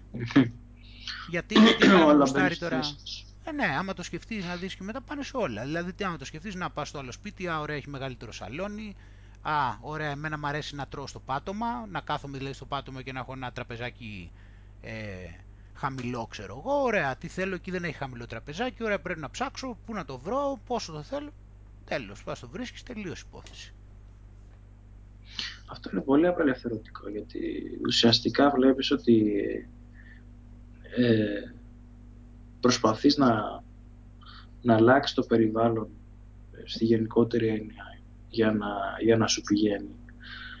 Ενώ σε πολλά πράγματα προσπαθεί ο κόσμος να σου πει ότι θα πρέπει το να αλλάξει εσύ ανάλογα με το περιβάλλον. Ε, δηλαδή ναι. κόψει το λαιμό σου και κάνει αυτή τη δίαιτα. Δεν ξέρω πώς θα την κάνεις. Θα ταλαιπωρηθείς, θα, θα, θα πεινάσεις, θα νιώθεις άσχημα με τον εαυτό σου, αλλά θα πρέπει να την κάνεις. Αφού έρχονται όλοι από τη λογική να σε διδάξουν πάνω τώρα, εντάξει. Αφού όλοι έρχονται από τη λογική να σε διδάξουν ότι αυτοί ξέρουν και ότι εσύ δεν ξέρεις. Αυτό σου λέω. Όταν τα συλλάβεις αυτά κάποιος, μιλάμε αυτό που γίνεται τώρα, δεν θέλω να ευλογήσω τα γένια μου τώρα γι' αυτό. Τα γένια μας, γιατί και εσύ. Όταν το συλλάβεις αυτό, ο καθένας έχει κόλλημα με τις ιδέες του δεν μπορούμε να το καταλάβουμε. Και εγώ φοβάμαι ότι πολλές φορές, ε, όχι φοβάμαι, πολλές φορές έχω κόλλημα. Δηλαδή, για φαντάσου να το καταλάβει, το καταλαβαίνουμε ότι ο καθένας έχει κόλλημα με τις ιδέες του. Και εγώ που το λέω τώρα και το έχω σκεφτεί εκατομμύριο φορές, υπάρχουν φορές που έχω κόλλημα με τις ιδέες μου. Μπορούμε να το συνειδητοποιήσουμε αυτό το πράγμα. Ότι δεν είμαστε σοφοί σε όλα. Είναι δύσκολο να το καταλάβουμε. Τέλους. Όλοι δηλαδή, όλοι τους άλλους είναι κοπάδια εκεί, είναι πρόβατα, είναι βλάκες, είναι έτσι, είναι το άλλο. Τι να πω ρε παιδί μου, αυτοί δεν έχουν παρασυρθεί ποτέ. Τίποτα. Αυτό σου λέω είναι το θέμα. Μα εκεί είναι το ποιοτικό άλμα. Όταν θα το συλλάβεις αυτό. Και θα πεις και ότι και εγώ είμαι θύμα αυτής της κατάστασης. Αυτό είναι το ποιοτικό άλμα. Όταν θα το καταλάβεις, έτσι βγαίνεις από το μυαλό σου. Τώρα θα πεις ότι όπως είναι και άλλοι πρόβατα, έτσι είμαι και εγώ σε ένα βαθμό. Όπως είναι άλλοι σε μοντέλα, έτσι και υπάρχουν και για μένα ακόμα κάποια μοντέλα που δεν έχω εντοπίσει. Εκεί είναι το ποιοτικό άλμα για μένα, εκεί είναι που πας σε άλλο επίπεδο. Όταν μπορέσεις και καταλάβεις αυτό και μπορείς και ρίξεις τον εαυτό σου και πεις ότι ξέρεις δεν είναι το, το ego μου δεν είναι τα πάντα. Ε, ε, μεγάλη κουβέντα, Μα έτσι πρέπει να το δεχτείς για σένα. Πρέπει να δεχτείς ότι μπορεί τώρα να μιλάς ή να λες βλακίες. Το καταλαβαίνουμε αυτό; Τώρα μπορεί εγώ να μιλάω να λέω βλακίες. Μπορεί δηλαδή μέρα από ένα χρόνο να πω ότι τώρα αυτά που έλεγα είναι βλακίες. Μπορεί να μιλήσω αύριο με κάποιον και να μου πει κάποια πράγματα και εγώ να σκεφτώ αυτά που σου είπα τώρα και να πω: Κοίταξε να δεις, δεν ήταν τόσο σωστά. Μπορούμε να το καταλάβουμε αυτό; Ότι υπάρχει περίπτωση. Αυτό είναι το θέμα. Αυτό, με αυτό είναι και ο να σκεφτώ με τη ας πούμε. Γιατί ναι. παρά, το παράδειγμα που, έπεσε, που είπες, ας πούμε, με το τραπέζι, ε, εμένα μου κάτσε πάρα πολύ καλά. Γιατί Α. ακριβώς για τους 7-8 λόγους, ρε παιδί μου, που πήρε στο συγκεκριμένο τραπέζι, θα μπορούσε, ρε παιδί μου, μετά από ένα μήνα, να, πά, να πάρεις ένα τελείως διαφορετικό τραπέζι, γιατί θα έχουν, θα έχουν αλλάξει, ξέρω εγώ, κάποια πράγματα. Ναι, εννοείται.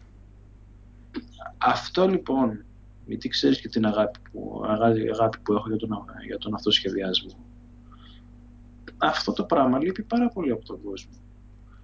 Το να πεις ότι ξέρεις κάτι, από τη στιγμή που έχουν αλλάξει κάποια πράγματα τριγύρω, ε, αλλάζω κι εγώ για να είμαι σύμφωνος με αυτό. Και στο λέω και, και εξωτερικά και εσωτερικά. Άμα δεις τις ζωές των περισσότερων, είναι τόσο flat, ε, και, και βάζω και τον εαυτό μου εδώ μέσα.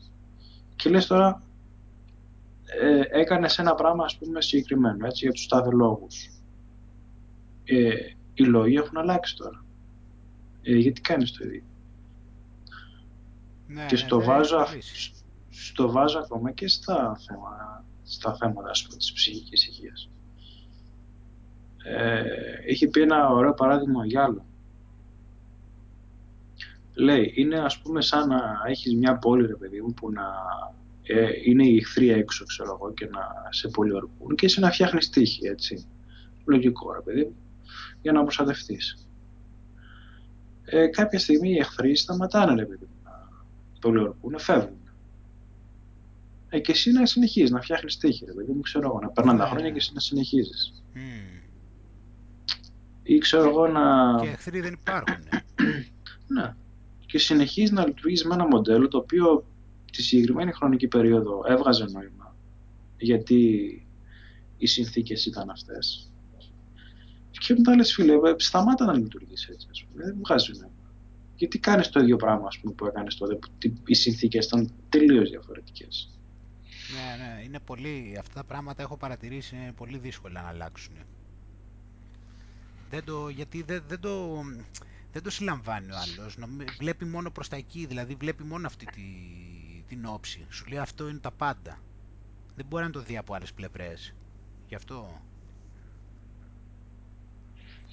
Άλλαζε πολύ, θα ήταν πολύ πιο εύκολη η ζωή μας άμα λειτουργούσαμε έστω και λίγο με αυτό ότι ξέρεις αλλάζει κάτι τριγύρω, αλλάζω κι εγώ. Και όχι με την έννοια του καταναγκαστικού, αλλά ξέρεις κάτι, πώς είσαι στο κρύο ρε παιδί μου και βάζεις ρούχα και μετά πας κάπου ζεστά και τα βγάζεις. Ναι, μα δεν είναι καταναγκασμός απαραίτητα. Τι καταναγκασμός, δεν είναι απαραίτητα καταναγκασμός. Εδώ τώρα ξέρεις θέλω να, να σου διαβάσω μια Έχω ξεκινήσει και διαβάζω τώρα ένα του Paul Reps. Αυτό είναι, λέγεται Zen Flesh, Zen Bones και έχει, έχει έτσι ιστορίες ε, τέτοιες, σαν Koan και αυτά. Mm. Α, πολύ ευχαριστώ. Και είναι, άκου, άκου, το πρώτο τώρα, πώς ξεκινάει η πρώτη που είδα τις προάλλες. Ήταν λοιπόν το, αυτό βέβαια εσύ μπορεί να το ξέρεις. Έχει σχέση εννοείται με αυτά που λέμε, γι' αυτό και πατάω τώρα και το... Και λέει λοιπόν τώρα ότι ήταν ένας Ιαπωνέζος μάστερ, ο Nanin, το τέλη του 19ου αιώνα τώρα. Και αυτός ε, τον, ε, τον επισκέφθηκε ένας ε, καθηγητής πανεπιστημίου τώρα, ο οποίος πήγε εκεί για να μάθει για το Ζεν. Έτσι. Οπότε λοιπόν ο Νάνιν ε, είχε, είχε τσάι, εκεί πέρα όπως πάντα δηλαδή, και άρχισε να, άρχισε να σερβίρει λοιπόν τον, ε, τον καθηγητή και άρχισε να του βάζει στο, να του σερβίρει στο φλιτζάνι του και όπως το γέμιζε αυτό, όπως το άρχισε το γέμιζε, αυτό γέμισε τελείως ξέρω εγώ και αυτό, αυτό συνέχισε να βάζει και αυτό συνέχιζε να χύνεται έξω. Στην αρχή ο καθηγητής τον κοιτούσε καλά καλά, δεν ήξερε τι να πει ξέρω εγώ, αλλά αυτό το έβλεπε να χύνεται, να χύνεται, να χύνεται έξω ε, και κάποια στιγμή δεν κρατήθηκε και του λέει έχει γεμίσει, του λέει τελείως, δεν χρειάζεται λέει, να, δεν χωράει λέει περισσότερο για να ρίχνεις. Και το απαντάει λοιπόν ο Νανίν και του λέει όπως του λέει με αυτό το φλιτζάνι είσαι και εσύ έτσι γεμάτος με όλες τις απόψεις σου και με όλες τις υποθέσεις σου. Πώς μπορώ να σου δείξω του λέει το Ζεν αν εσύ δεν αδειάσεις πρώτα το φλιτζάνι σου. Τι ωραία ιστορία. Ναι. Κα, καταρχήν θέλω να, να σου πω το εξής που για μένα είναι πάρα πολύ σημαντικό βλέπεις ότι δεν χρησιμοποίησε τόσο τα λόγια. Βέβαια. Το έκανε βίωμα αυτό. Βέβαια, βέβαια. Και έτσι μπόρεσαν, να πούμε, οι λίγες φράσεις που είπες στο τέλος να, να, να πούνε πιο βαθιά μέσα. Είναι καταπληκτικά αυτά τα, αυτά τα κοάν και όλα αυτά είναι... Γι' αυτό σου λέω ότι τους θαυμάζω πάρα πολύ αυτούς εκεί πέρα. Γιατί ήταν, ήταν, ήταν απίστευτοι στο μυαλό, κατάλαβες. Καταλαβαίνανε το μυαλό. Και επειδή καταλαβαίνανε το μυαλό, φτιάχνανε τέτοιου είδους παραδείγματα. Αντί να από τους άλλους που μας βάζουν τώρα μαθηματικές πράξεις. ναι, οι οποίες δεν έχουν... Δηλαδή, αυτές οι μαθηματικές πράξεις τώρα, ξέρεις τι... Πάνε και σου εκπαιδεύουν τώρα ένα κομμάτι του μυαλού, έτσι. Δηλαδή, εντάξει ρε παιδιά. Πας και έχω ολόκληρο εγκέφαλο εκεί και πας και μου πιάνεις ένα κομμάτι και μου εκπαιδεύεις και το άλλο μου το αφήνεις να κάνει ό,τι θέλει. Είναι δηλαδή αστείο αυτό το πράγμα τώρα, έλεος δηλαδή. Εντάξει, το, το έχουν παρακάνει. Ε, Παρά είναι τρελό, δηλαδή όσο περνάει ο καιρός, παρά είναι τρελό αυτό το πράγμα. Αυτό φαίνεται. Γι' αυτό τα Κοάν δεν μπορεί καν. Δηλαδή το να το πει σε κάποιον ειδικότητα αυτά τα, αυτές τις ιστορίες δεν μπορεί πού να του περάσουν το μυαλό, δεν θα καταλάβει τίποτα μιλάμε. Γιατί είναι τελείως διαφορετικός τρόπος σκέψης που δεν έχουν μάθει να σκέφτονται έτσι. και αν μη τι άλλο και τα Κοάν, Άγγελε, δεν είναι και φτιαγμένα να... δηλαδή εμείς τα διαβάζουμε με, με παιδί μου. Αλλά αυτά είναι φτιαγμένα να, να βιώνονται. Ε, μα, κα, μα κα, καμιά σχέση να στο κάνει ο άλλος. Ε, ναι, μα ο άλλος θέλει τώρα να του πεις ε, τη μέθοδο εκεί πέρα και να του δώσει και την εξήγηση.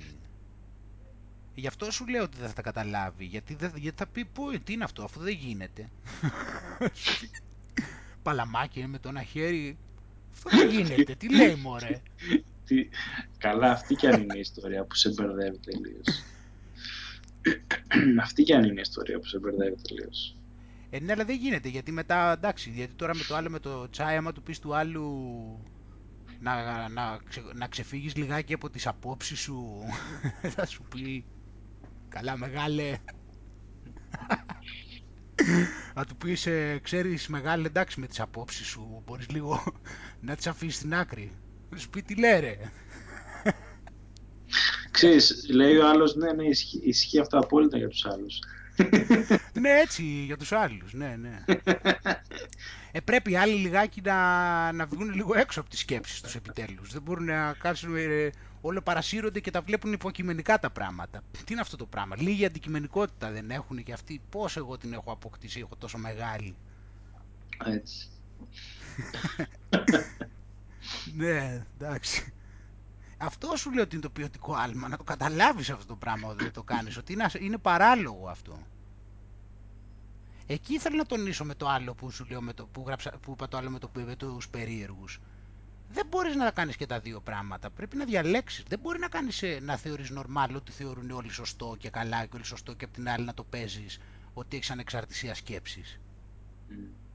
Πρέπει να διαλέξεις.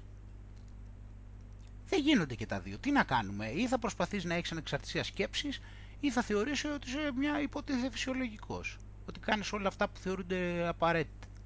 Δεν γίνονται και τα δύο. Τουλάχιστον σου λέω σε κάποιον που σε ξέρει, γιατί εντάξει, άμα δεν σε ξέρει, μπορείς να πουλήσεις ό,τι περσόνα θες. Και να το παίζεις και φυσιολογικός, και ότι φυσιολογικός με τα δικά του στα μάτια. Τέλος πάντων, μέσω της διαφήμιση και του marketing μπορεί να πουλήσεις ό,τι εικόνα θες. Εγώ σου λέω για τη ζωή σου, για κάποιον που σε ξέρει, έτσι.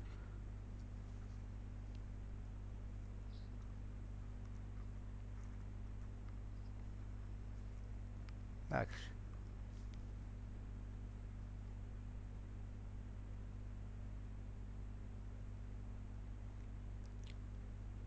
Αλλά τα βλέπεις όλα πως... Ε, και γι' αυτό πριν, πριν που λέγαμε για το,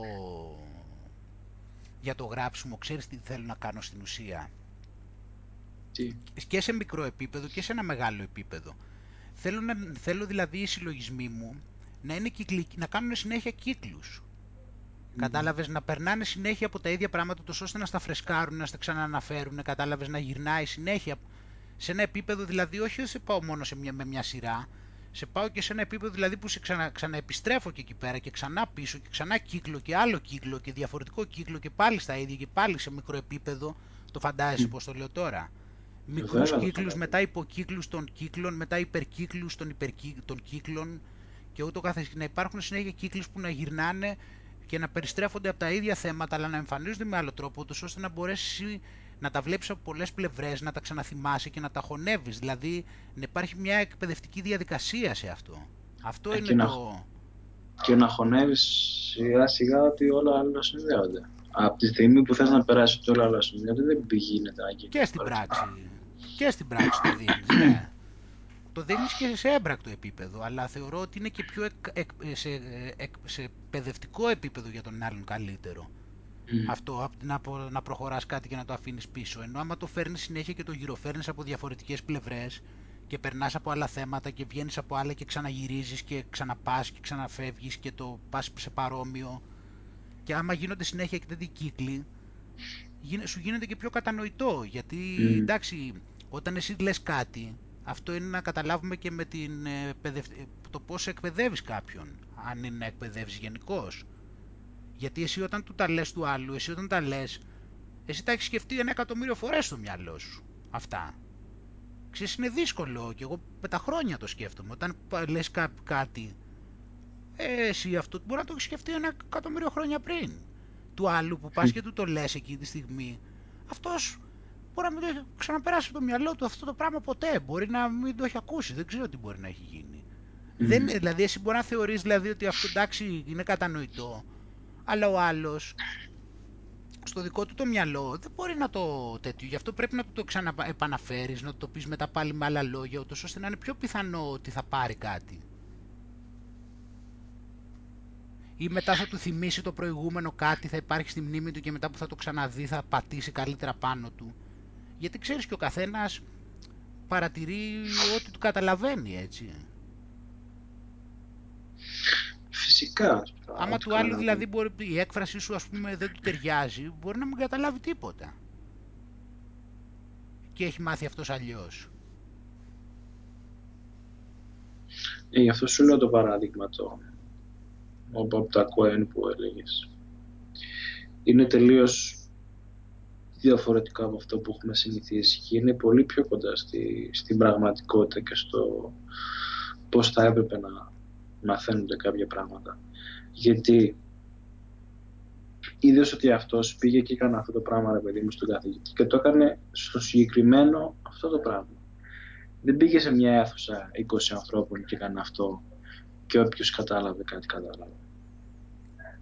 Όλα αυτά, όλα αυτά που λέμε, ναι, όλα αυτά, το, κάθε από αυτές τις ιστορίες αναφέρεται σε συγκεκριμένη περίπτωση. Ναι, ναι. Όλες οι ε, ιστορίες έχουν να κάνουν με συγκεκριμένη περίπτωση. Ε, δεν είναι σημαντικό αυτό. Ε, εγώ με ένα ούτως ή άλλως με, με ξενίζει πάρα πολύ το γεγονός ότι ε, βγαίνει ένας δάσκαλος ρε παιδί μου και λέει σε 30 παιδιά κάτω ε, αυτή είναι η απόλυτη αλήθεια και ή ξέρω εγώ έτσι πρέπει να γίνουν τα πράγματα και ακόμα και να ισχύει σου λέω από τη στιγμή που το κάνει με ένα συγκεκριμένο ακόμα και να ισχύει αυτό που τους λέει.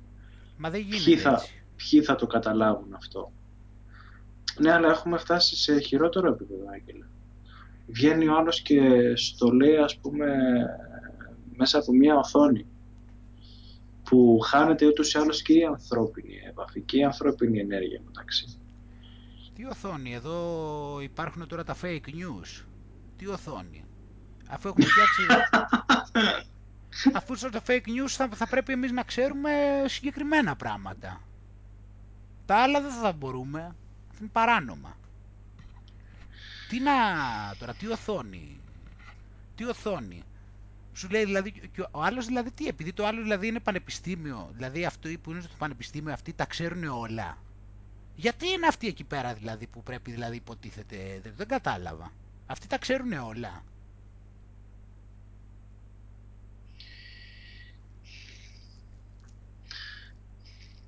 Εντάξει τώρα, απλώς, ναι, αυτό το λέω βέβαια για το πώς φαίνεται ότι είναι η, το, το πόσο ελεγχόμενη είναι η εκπαίδευση.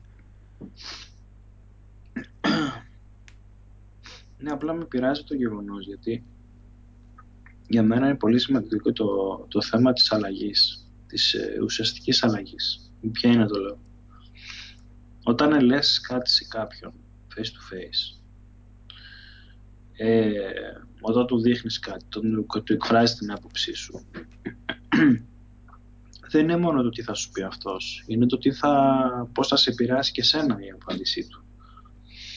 Και θα δεις ότι ξέρεις γίνονται διεργασίες μέσα σου, κάποια πράγματα που δεν είχες δει, κάποιο, κάποιο, κάποια καινούρια ρε παιδί μου προοπτική στο ίδιο, στο ίδιο υπάρχουν θέμα. Δηλαδή ε, μεταλλάσσονται και οι δύο μέσα από αυτή τη διαδικασία.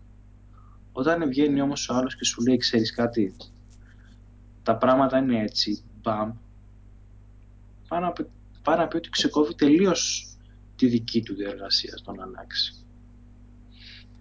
Έχει ενδιαφέρον, αυτός, έχει, ναι, ενδιαφέρον ναι, ναι.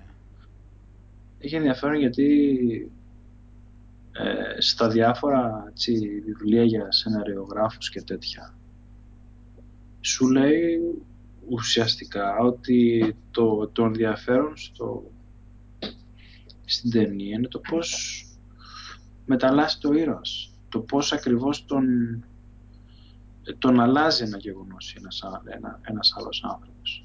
Και βλέπεις αυτό το interaction. Αυτό είναι που κινεί τη δράση σε μια, σε μια σκηνή. Και βλέπεις ότι αυτό που λέμε με τους δύο μονόλογους.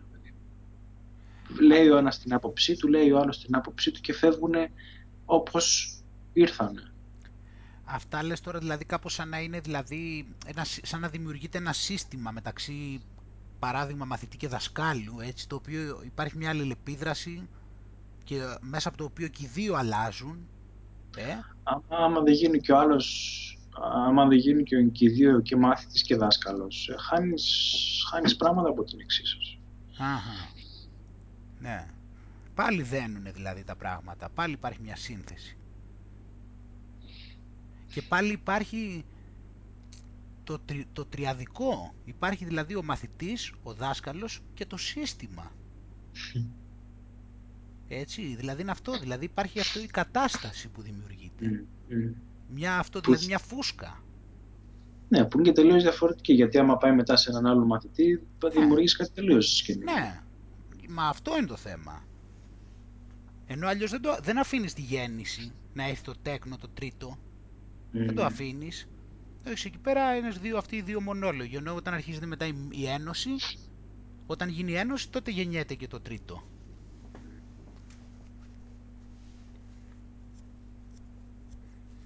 Ναι, μωρέ, έχουμε πολύ, είναι, όλα αυτά είναι πάρα πολύ εγωιστικά, ε, εγωιστική τρόπη σκέψης δυστυχώς και δεν το καταλαβαίνουμε και αυτό θα ήταν καλό να, και εγώ αυτό λέω για μένα, η συζήτηση της νέας εποχής, της νέας, της νέας όχι της νέας αυτής που λένε εκείνη εποχής, της νέας εποχής πιο κοντά στο φως, η συζήτηση θα είναι σε αυτό το θέμα. Θα μιλάμε για τα εγώ, για τα ίγκος.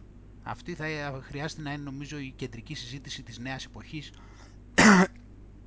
όχι αυτής που λένε εκείνη της νέας εποχής, της εποχής που όπως το φως τώρα αρχίζει και μεγαλώνει και πέφτει περισσότερο, έτσι και αυτό το φως θα πέσει πάνω στη συνείδησή μας και θα μας δείξει τα ίγκος μας, τα οποία μας καταλαμβάνουν και έτσι θα τα κάψει το φως, όταν θα, τα, θα πέσει πάνω τους.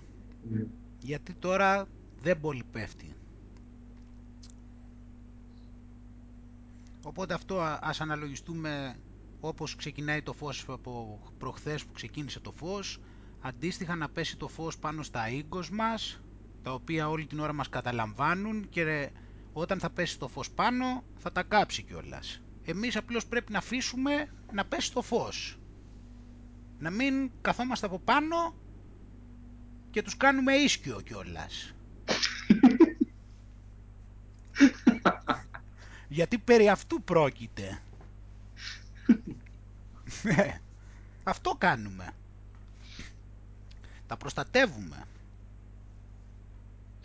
Τι, να ήταν μόνο ότι τους κάνουμε ίσκιο, μέχρι θανάτου πάμε.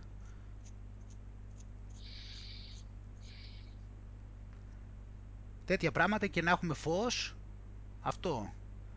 Ε, να, με μια εξήγηση τι είναι το φως. Να το τι είναι το φως. Το φως είναι αυτό που σου δείχνει τα ίγκο σου. Γιατί αν είχε πέσει το φως, τώρα δεν θα υπήρχαν. Είχε πει κάτι ωραίο όσο γι' αυτό. Το θυμόμουν κατά καιρούς, έχω καιρό να το θυμηθώ. Τώρα που το συζητάμε το θυμήθηκα. Ε, έλεγε για το σκοτάδι και το φως. Ερχόντουσαν διάφοροι και του λέγανε διάφορα θέματα. Με τα λαπορία αυτό, με τα λαπορία το άλλο και τους έλεγε, λέει, εσείς ασχοληθείτε με το φως. Γιατί άμα μπεις σε ένα σκοτεινό δωμάτιο, ρε παιδί προσπαθείς να, να, να παλέψεις με το σκοτάδι. Δεν κάνεις τίποτα. Όταν όμως ανοίξεις ένα παράθυρο, το, το σκοτάδι θα εξαφανιστεί από μόνος του. Έτσι. Έτσι είναι. Μα αυτό είναι που πάλι και με τον νόμο της έλξης το ίδιο πράγμα είναι. Όταν ασχολείσαι δηλαδή εσύ με το τι θες να αποφύγεις όλη την ώρα και έχεις προβλήματα, στην ουσία η πραγματικότητά σου είναι αυτά. Ενώ όταν η πραγματικότητά σου, δηλαδή αυτά που ασχολείσαι και καταπιάνεσαι, είναι φωτεινά, τότε και η πραγματικότητά σου γίνεται πιο φωτεινή. Απλό, τώρα λέμε πάλι για τον νόμο της έλξης, απλώς τα λέμε αυτά για να δούμε ότι ο νόμος της έλξης δεν χρειάζεται, δεν χρειάζεται να είναι κάτι το οποίο είναι δυσνόητο. Είναι απλά πραγματάκια ο νόμος της έλξης. Δεν χρειάζεται να μπουρδουκλωθούμε και να μιλάμε για τα υπέρτατες μαγείες. Απλά πραγματάκια είναι. Όταν εσύ δημιουργείς μια πραγματικότητα και κάνεις ας πούμε κάθε Παρασκευή βάζεις ξέρω εγώ memes Thank God it's Friday έτσι όταν κάνεις πλάκα με αυτό το πράγμα και γελάς και λες ευχαριστώ Θεέ μου που είναι Παρασκευή εσύ ζεις αυτή την πραγματικότητα. Δεν θα φυγείς από αυτή την πραγματικότητα. Θα ζεις την πραγματικότητα που οι Παρασκευές θα είναι χαρούμενες, ε, έστω λίγο, και οι υπόλοιπες μέρες θα είναι θλιμμένες. Γιατί εσύ τη διάλεξες αυτή την πραγματικότητα. Όταν κάνεις, ας πούμε, για τα Χριστούγεννα περιμένεις και κάνεις αντίστροφη μέτρηση ένα μήνα πριν για τα Χριστούγεννα. ναι. ναι, γιατί περί αυτού βλέπουμε να γίνεται. Όταν κάνεις ας πούμε για τα Χριστούγεννα ένα μήνα πριν καταμέτρηση και αντίστροφη μέτρηση πότε θα αρχίσουν, τι δείχνεις για μένα, τι, τι ζωή ζεις, τι ζωή αποδέχεσαι ότι ζεις. Αποδέχεσαι ότι η ζωή σου είναι βαρετή. Δεν σου φαίνεται αυτό, δεν το αποδέχεσαι ότι δεν υπάρχει ενδιαφέρον και περιμένεις κάποια γιορτή. Επειδή νομίζεις ότι θα σου δώσει ενδιαφέρον. Ε, ας κάνω μια παρένθεση λίγο τώρα, επειδή είπες για γιορτή. Ε, μου θύμισε ένα απόσπασμα από ένα βιβλίο. Αυτός που είχε γράψει το, το Blue Zones. Το Blue Zones είναι οι περιοχές ρε παιδί, στον πλανήτη που είναι οι περισσότεροι ξέρεις, υπεραιωνόβοι και τέτοια. Μετά από λίγο καιρό είχε γράψει ένα που λεγόταν Thrive, ένα βιβλίο που λέγε για τους πιο ευτυχισμένους ανθρώπους σε ποιες περιοχές είναι. Και είχε πάει σε ένα μέρος εκεί στο Μεξικό που ζουν πολύ ρε παιδί μου και τέτοια. Και του είχε πει κάτι ένας τυπάς εκεί πέρα, υπεραιωνόβιος, για, το, για ποιο λόγο ζουν πολύ εκεί. Και λέει, ε, απολαμβάνουμε τις γιορτές και όταν δεν έχουμε γιορτή ε, βρίσκουμε ένα λόγο για να γιορτάσουμε. Αχα. Ναι. Και το συνδέω και με αυτό που είπαμε πριν, ας πούμε, το, το κατά πόσο αφήνεις το περιβάλλον να σε ελέγξει ή ελέγχεις εσύ το περιβάλλον. Όταν έρχεσαι και λες υπάρχουν πέντε γιορτές το χρόνο, άρα πέντε φορές το χρόνο θα, θα γιορτάσω εγώ. Πέντε φορές το χρόνο θα χαρώ για κάποια πράγματα. Ναι, επειδή υπάρχουν οι γιορτές αυτές. Έτσι. Γιατί να μην βρίσκω λόγους να βρίσκομαι με, με ανθρώπους που μου αρέσουν, επειδή μου και να κάνω πράγματα και το να άλλο. Και... Μα έτσι διαμορφώνεται και η πραγματικότητα και μετά πάβεις να κάνεις αντίστροφη μέτρηση για τις γιορτές. Εντάξει, αφού υπάρχουν οι γιορτές, ωραία, και ας τα τις ζούμε έτσι όπως είναι. Αλλά μετά δεν έχεις αντίστροφη μέτρηση αφού είναι και άλλες γιορτές. Δεν αλλάζει μετά η πραγματικότητά σου. Δεν χρειάζεται να είναι ο νόμος της έλξης να θεωρούμε ότι είναι κάτι wow και ξέρω εγώ τι. Απλά πραγματάκια είναι. Όταν εσύ, όταν εσύ δεις τον κόσμο έτσι, έτσι γίνεται και ο κόσμος. Δεν, δηλαδή είναι ξεκάθαρο ότι έχουμε αυτό που έχουμε αποδεχθεί. Δεν υπάρχει αμφιβολία δηλαδή γι' αυτό. Είναι ξεκάθαρο ότι οτιδήποτε έχουμε, το έχουμε δεχτεί και ό,τι έχουμε δηλαδή το είναι αυτό. Και να αλλάξουμε και το δούμε αλλιώς, ανεξαρτήτως τι μπορεί να νομίζουμε. Μου ήρθε η ιδέα τώρα να γράψω κάτι. Θέλω να γράψω πόσες μέρες με, μένουν για τσικνοπέμπτη. να βοηθήσουν, μπορεί να ξέρουν κάποιοι. Ε, Καλά, αυτό, τώρα, αυτό και αν είναι γιορτή. Αυτή είναι, αυτή είναι γιορτή, μιλάμε... Φοβερή γιατί ωραία, εκείνη τη μέρα μπορούμε να φάμε κρέας. Α, ωραία. Επιτέλους. Ε, ναι, εντάξει. Το θέμα είναι πάνω τώρα που λέμε και πολύ έτσι για τις γιορτές ότι πήγα... Τι μέρα είναι σήμερα; Α, πήγα το σαββατο εδώ στο Westfield. Είναι μεγάλο εμπορικό κέντρο αυτό. Το δεύτερο μεγαλύτερο εκεί στην Ευρώπη. Πήγα μέσα. Κάτι ήθελα εκεί να κοιτάξω γιατί τώρα θέλω να πάρω για το Βιετνάμ καινούργια παπούτσια. Γιατί, γιατί θα πέσει πολύ περπάτημα και εντάξει, Ε, προετοιμάζομαι. Ε, ναι. Ε, τέλος Ε. πήγα να κοιτάξω εκεί κάτι παπούτσια, τέλος πάντων με κουράσανε. Εγώ δεν, δεν- συνήθως δεν αγοράζω κιόλας από μαγαζιά ποτέ, δηλαδή είναι ένα μπάχαλο. Δεν γίνεται δουλειά εκεί μέσα. Απορώ δηλαδή. Τέλος πάντων, πέραν του γιατί δεν, ε, ξέρεις, στην ουσία και οι άλλοι δεν σε εξυπηρετούν ιδιαίτερα αυτοί που πουλάνε. Δηλαδή απλώς πάνε εκεί πέρα, πήγα στην Nike και πάω να πάρω το παπούτσι και βρίσκω εκεί ένα παπούτσι, του λέω είναι, έχουν αυτούς κάτι εκεί πέρα και δήθεν ε, αυτοί άμα βρεις ένα παπούτσι ξέρω εγώ λες το έχεις αυτό το νούμερο και αυτοί έχουν ένα barcode εκεί πέρα σκάνερ και πατάνε το παπούτσι και τους δείχνει και ξέρω εγώ αν έχουν διαθέσιμο. Τώρα αυτή είναι η δουλειά τους. Σκέψου. Δηλαδή σε λίγο δεν θα υπάρχει αυτή η δουλειά, θα κάνουν μηχανήματα αυτά προφανώς. Ναι. Αλλά και αυτό τους δυσκόλευε τέλος πάντων να το κάνουν. Αυτό είναι το θέμα. Και μετά πηγαίνω και τέλος πάντων βρίσκω ένα παπούτσι και πάει ο άλλος να το φέρει. Περίμενα εκεί κάνα τέταρτο και έρχεται. Φέρνει εκεί το κουτί. Το, α- το, α- παίρνω εκεί το κουτί, μου το δίνει, λέει πάρτο. Το ανοίγουμε εκεί πέρα λίγο το κουτί και βλέπω μέσα είχε ένα παπούτσι. Λέω τι είναι λέω αυτό; Και παίρνει, και το, μου δίνει το άλλο από τη βιτρίνα. Και μου λέει πάρε να λέει αυτό δεν έχει λέει άλλα. Του λέω μεγάλε τώρα θα πάρω του λέω της βιτρίνας. Σ- Σοβαρά μιλάς. Ένα, ήταν πατημένος, σου λέω χιλιοπατημένο, ήταν βρωμισμένο, μου λέει «Πά- πάρε αυτό. Του λέω το καλά, πάρω του λέω της βιτρίνας. Τέλος πάντων, ε, εγώ πιστεύω δηλαδή τους έχουν εκεί, τους πληρώνουν, ξέρεις, βασικό μισθό ίσα ίσα. Έτσι κι αλλιώς σου, σου δεν κάνουν τίποτα. Τους έχουν υποχρεωτικά εκεί απλώς επειδή είναι ο νόμος και δήθεν ότι κάνουν κάτι αυτοί, δηλαδή πατάνε με τον barcode εκεί πέρα και δήθεν ότι δουλεύουν. Κατάλαβε Μμμ. και κάνουν ούτε, ούτε αυτό δεν μπορούσε να μου τέτοιο. Πήγε μου έδωσε το άλλο, σου λέω ήταν πατημένο, χιλιοφορεμένο, ό,τι να είναι. Γι' αυτό, ένας λόγος δηλαδή που δεν πηγαίνω είναι αυτός, ενώ online, γι' αυτό και μετά έφυγα, ήταν χάσει τόση ώρα δηλαδή χωρίς λόγο. Αλλά το κυριότερο είναι ότι είχε πολύ κόσμο, αυτό θέλω να πω βασικά. Τώρα αυτό το είπα έτσι. Μιλάμε, γινόταν χαμός έτσι, δηλαδή από τις τσάντες δεν μπορείς να περπατήσεις εκεί μέσα. Μιλάμε μέσα στα μαγαζιά, δεν μπορείς να πας γιατί είναι κο- τόσο πολύ κόσμο και ο καθένας κρατάει 10 τσάντες και λέω ρε πούστη, πού τα βάζουν αυτά τα πράγματα, έχουν ξεχωριστές αποθήκες στα σπίτια τους. Έχουν ειδικές αποθήκες, έχουν ένα σπίτι και άλλο ένα... Πού τα βάζουν όλα αυτά ρε γάμο του;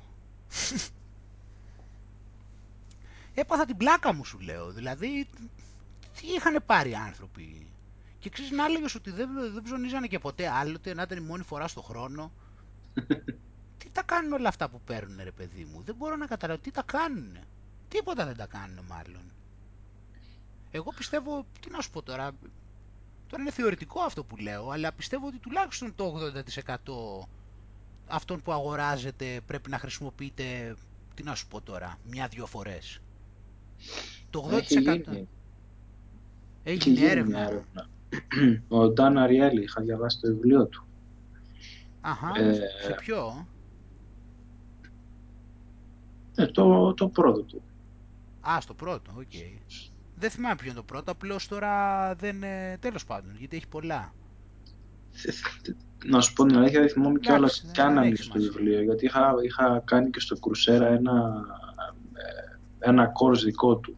Α, με το Μπορεί να social ήταν- psy- psychology που ήταν. Ναι. Ναι, Ε, το είχα κάνει κι όπως εγώ. και να έχει, είχε σχέση με οικονομικά και με συμπεριφορά και τέτοια. Ναι, ναι. Τέλος πάντων, έλεγε κάποια στιγμή το 40% των πραγμάτων που αγοράζονται δεν χρησιμοποιούνται ποτέ. Α, Κάτι ποτέ. τέτοιο. Α, το 40% ποτέ λέμε τώρα. Ναι. Εγώ δεν είπα ποτέ. Α, ποτέ. 40% Δηλαδή- ποτέ. Ε, σκουπίδια δηλαδή. Ούτε καν μια Δηλαδή- φορά το φορέσει, Ναι, μία φορά. Ναι, ναι. ναι. Κάτσε. Μετά Από θα... την παραγωγή στην τουλάπα. Και μετά έχουνε- δεν έχουν λεφτά, μετά δυσκολεύονται. Πρέπει να δουλέψουν για άλλες ώρες μετά. Ε, φαντάσου τώρα. Γιατί όλα τα άλλα εκεί, για φάση τα άλλα που δεν, φαίνω, που δεν είναι προϊόντα, κάτι κομμωτήρια εκεί, υπηρεσίες, ας πάνε εκεί, αλλά... Ναι. Ναι. Είδες πάντως η ζωή ότι είναι πολύ πιο εύκολη από ό,τι φαίνεται. Ξέρεις πόσα έξοδα γλιτώνεις άμα δεν τα κάνεις αυτά.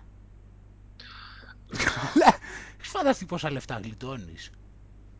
Κοίτα, και, και, και, εκεί είναι ποιοτικό άλμα, Άγγελε. Γιατί όταν ε, βλέπεις, όταν σου λέει έρχεται ο άλλος και σου λέει, ξέρεις, 40% ε, πάει σκουπίδια. Πάει να πει ότι ο άλλος σου έχει πάρει κάτι και χωρίς να έχει ιδέα του τι σου αρέσει και το τι όχι.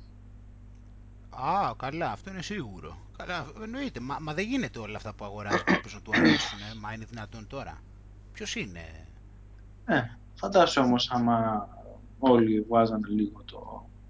Μα δεν, να μπαίνουν λίγο στη θέση του άλλου και να λένε γάμο το τι, τι θα του άρεσε αυτό.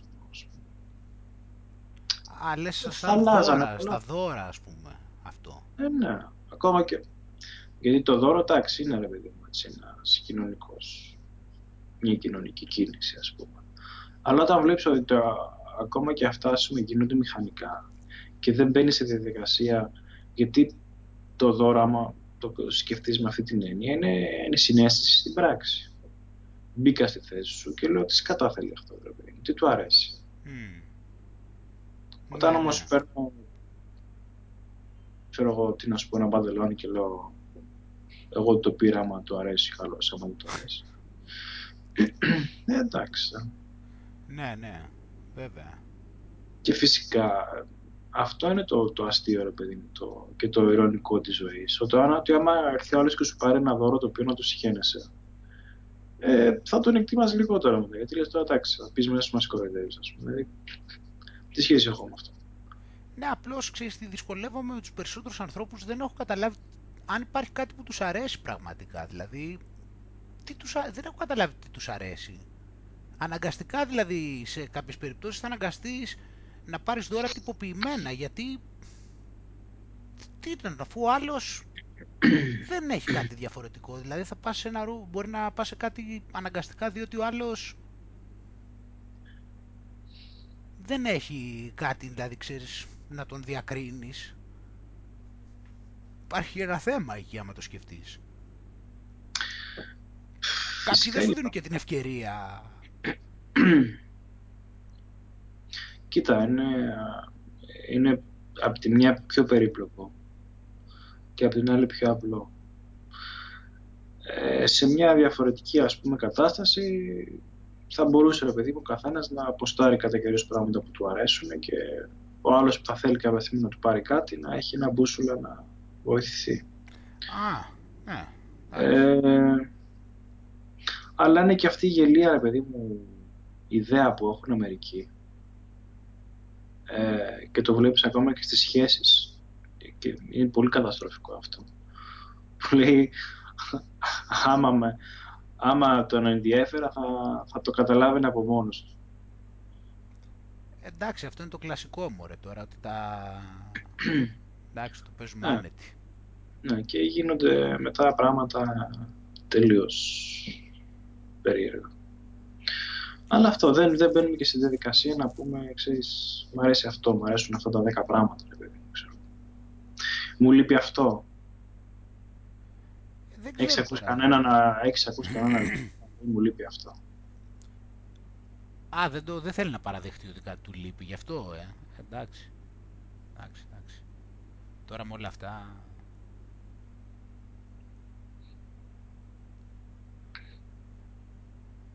Δεν χρειάζεται τώρα. Ο καθένας ε, συλλαμβάνει πως... Ε, μπορεί να συλλάβει πως ε, αν νοιάζεται ο άλλος για αυτόν ή δεν νοιάζεται και τα λοιπά. Τώρα, εντάξει. Αν είναι να... Ναι, εννοείται ότι δεν, δεν, δεν αμφισβητώ, δεν λέω αυτό να αμφισβητήσω τα δώρα, έτσι εννοείται. Απλώς θέλω να πω ότι μπορείς να καταλάβεις και από το δώρο και από πολλούς ε, τρόπους να καταλάβεις ε, ο άλλος πώς νιώθει για σένα.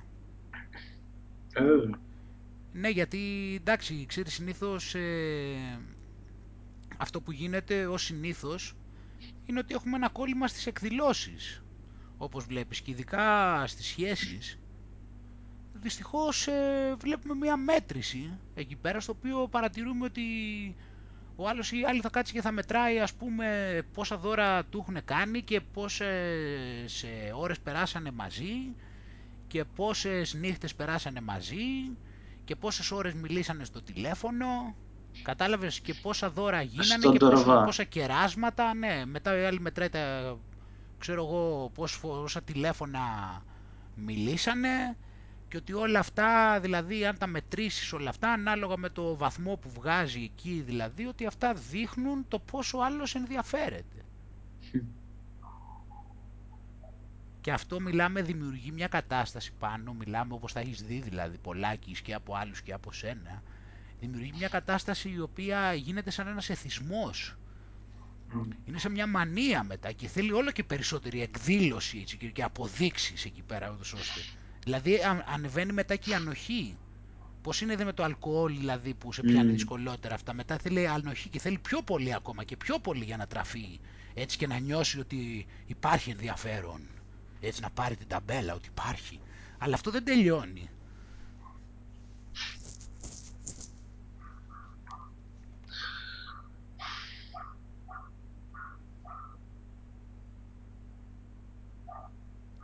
άμα ασχολούμαστε με τις εκδηλώσεις έτσι γίνεται. Όταν ασχολούμαστε με τους αντικατοπτρισμούς και με τα, και με τα αυτά έτσι όπως φαίνονται, ναι ε, και... Είναι ο έτσι... Αριέλη πάντως, για να σου πω άλλο ένα στοιχείο για τα δώρα, είχε προτείνει σαν καλό δώρο τα ακουστικά. Τα ακουστικά, ε; Α, ναι, γιατί; Γιατί είναι κάτι πρακτικό και θα το χρησιμοποιήσουν ε, περισσότερο. Ναι, αλλά ο άλλος δεν μπορεί να έχει ακουστικά. Ε, πιο καλά. Κάποια στιγμή θα... ή πιο καλά ή κάποια στιγμή θα το χαλάσουν. Αχα. Και ούτως άλλος ε, έλεγε ρε παιδί μου ότι είναι καλό να του παίρνεις κάτι το οποίο θα το, θα το χρησιμοποιήσει για πρόσθετο λόγο ότι θα το, όποτε το χρησιμοποιεί θα σε σκέφτεται. Α, ότι θα το χρησιμοποιεί και συχνά. Ναι, καλή ιδέα.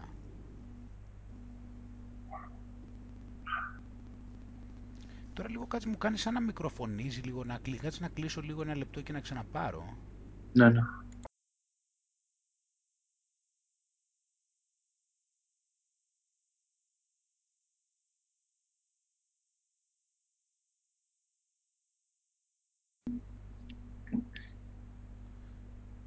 Τώρα; Τώρα μου κάνει λίγο σαν να... αλλά ελαφριά, εντάξει, είναι στο βάθος. Mm. Τω μεταξύ, τώρα ξέρεις, είμαι και στη φάση, τώρα ετοιμάζομαι και για το Βιετνάμ. Πότε φεύγεις; Σε 10 μέρες. Mm. Και... Ε, ναι, εντάξει. Εννοείται είμαι ενθουσιασμένος. εντάξει, εννοείται. Θα τα πούμε και από εκεί. Ξέρεις, ε, ναι. ναι.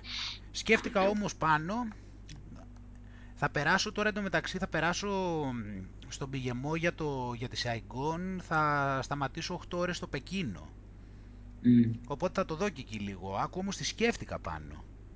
Σκέφτηκα, σκέφτηκα ότι, θα, ότι να θα κανονίσουμε κάποια στιγμή και θα πάμε εγώ και εσύ στην Κίνα. Θα πάμε στην Κίνα μαζί και θα κάνουμε μια ειδική έρευνα πάνω σε ταοιστικά μοναστήρια και στον πολιτισμό τον ταοιστικό. Τι τέλειο θα δω. Αυτό σκέφτηκα πάνω. Δεν είναι δύσκολο να γίνει. Θα πάμε Μέσα. εκεί πέρα έτσι. Θα πάμε εκεί λοιπόν και θα κάνουμε εμείς, θα κάνουμε εμείς οι δύο και σύμφωνα θα χρησιμοποιήσουμε και τις μεγάλες σου γνώσεις και θα κάνουμε, θα κάνουμε έρευνα σε ταοιστικά μοναστήρια και θα δούμε τι έχει μείνει εκεί και τι υπάρχει και αν μπορέσουμε να βρούμε, καλά να μου πεις ποιον θα βρούμε να, να μιλήσουμε γι' αυτό δεν ξέρω γιατί και να βρούμε δεν ξέρω αν θα ξέρουν αγγλικά. Και να βρούμε ανθρώπους δηλαδή μοναχούς και αυτά. Δεν ξέρω αν αυτοί θα ξέρουν αγγλικά. Υπάρχει αυτό το θέμα. Αλλά εκτός αυτού ε, θα κάνουμε σε όποιο επίπεδο μπορούμε τη δική μας την έρευνα στην Κίνα. Αχ, Άγγελε, πολύ μου αρέσει η ιδέα σου, πολύ μου αρέσει που το σκέφτηκες. Ναι. Ε, ούτως ή άλλως μέρα με τη μέρα, εβδομάδα με τη εβδομάδα, μήνα με το μήνα μας βγαίνουν καινούργια πράγματα και πιο βαθιά και όταν πάμε θα, θα βλέπουμε λεπτομέρειες ρε παιδί μου που θα είναι ουσιαστικές. Αυτό είναι που με χαροποιεί ας πούμε. Όσο ανοίγει η συνείδησή σου και χωράς και περισσότερα πράγματα, τόσο και πιο πολλά εκτιμάς και κατανοείς. Ναι, και θα βλέπουμε και λεπτομέρειες που δεν είναι αυτό που πες και με τη γλώσσα, ρε παιδί μου.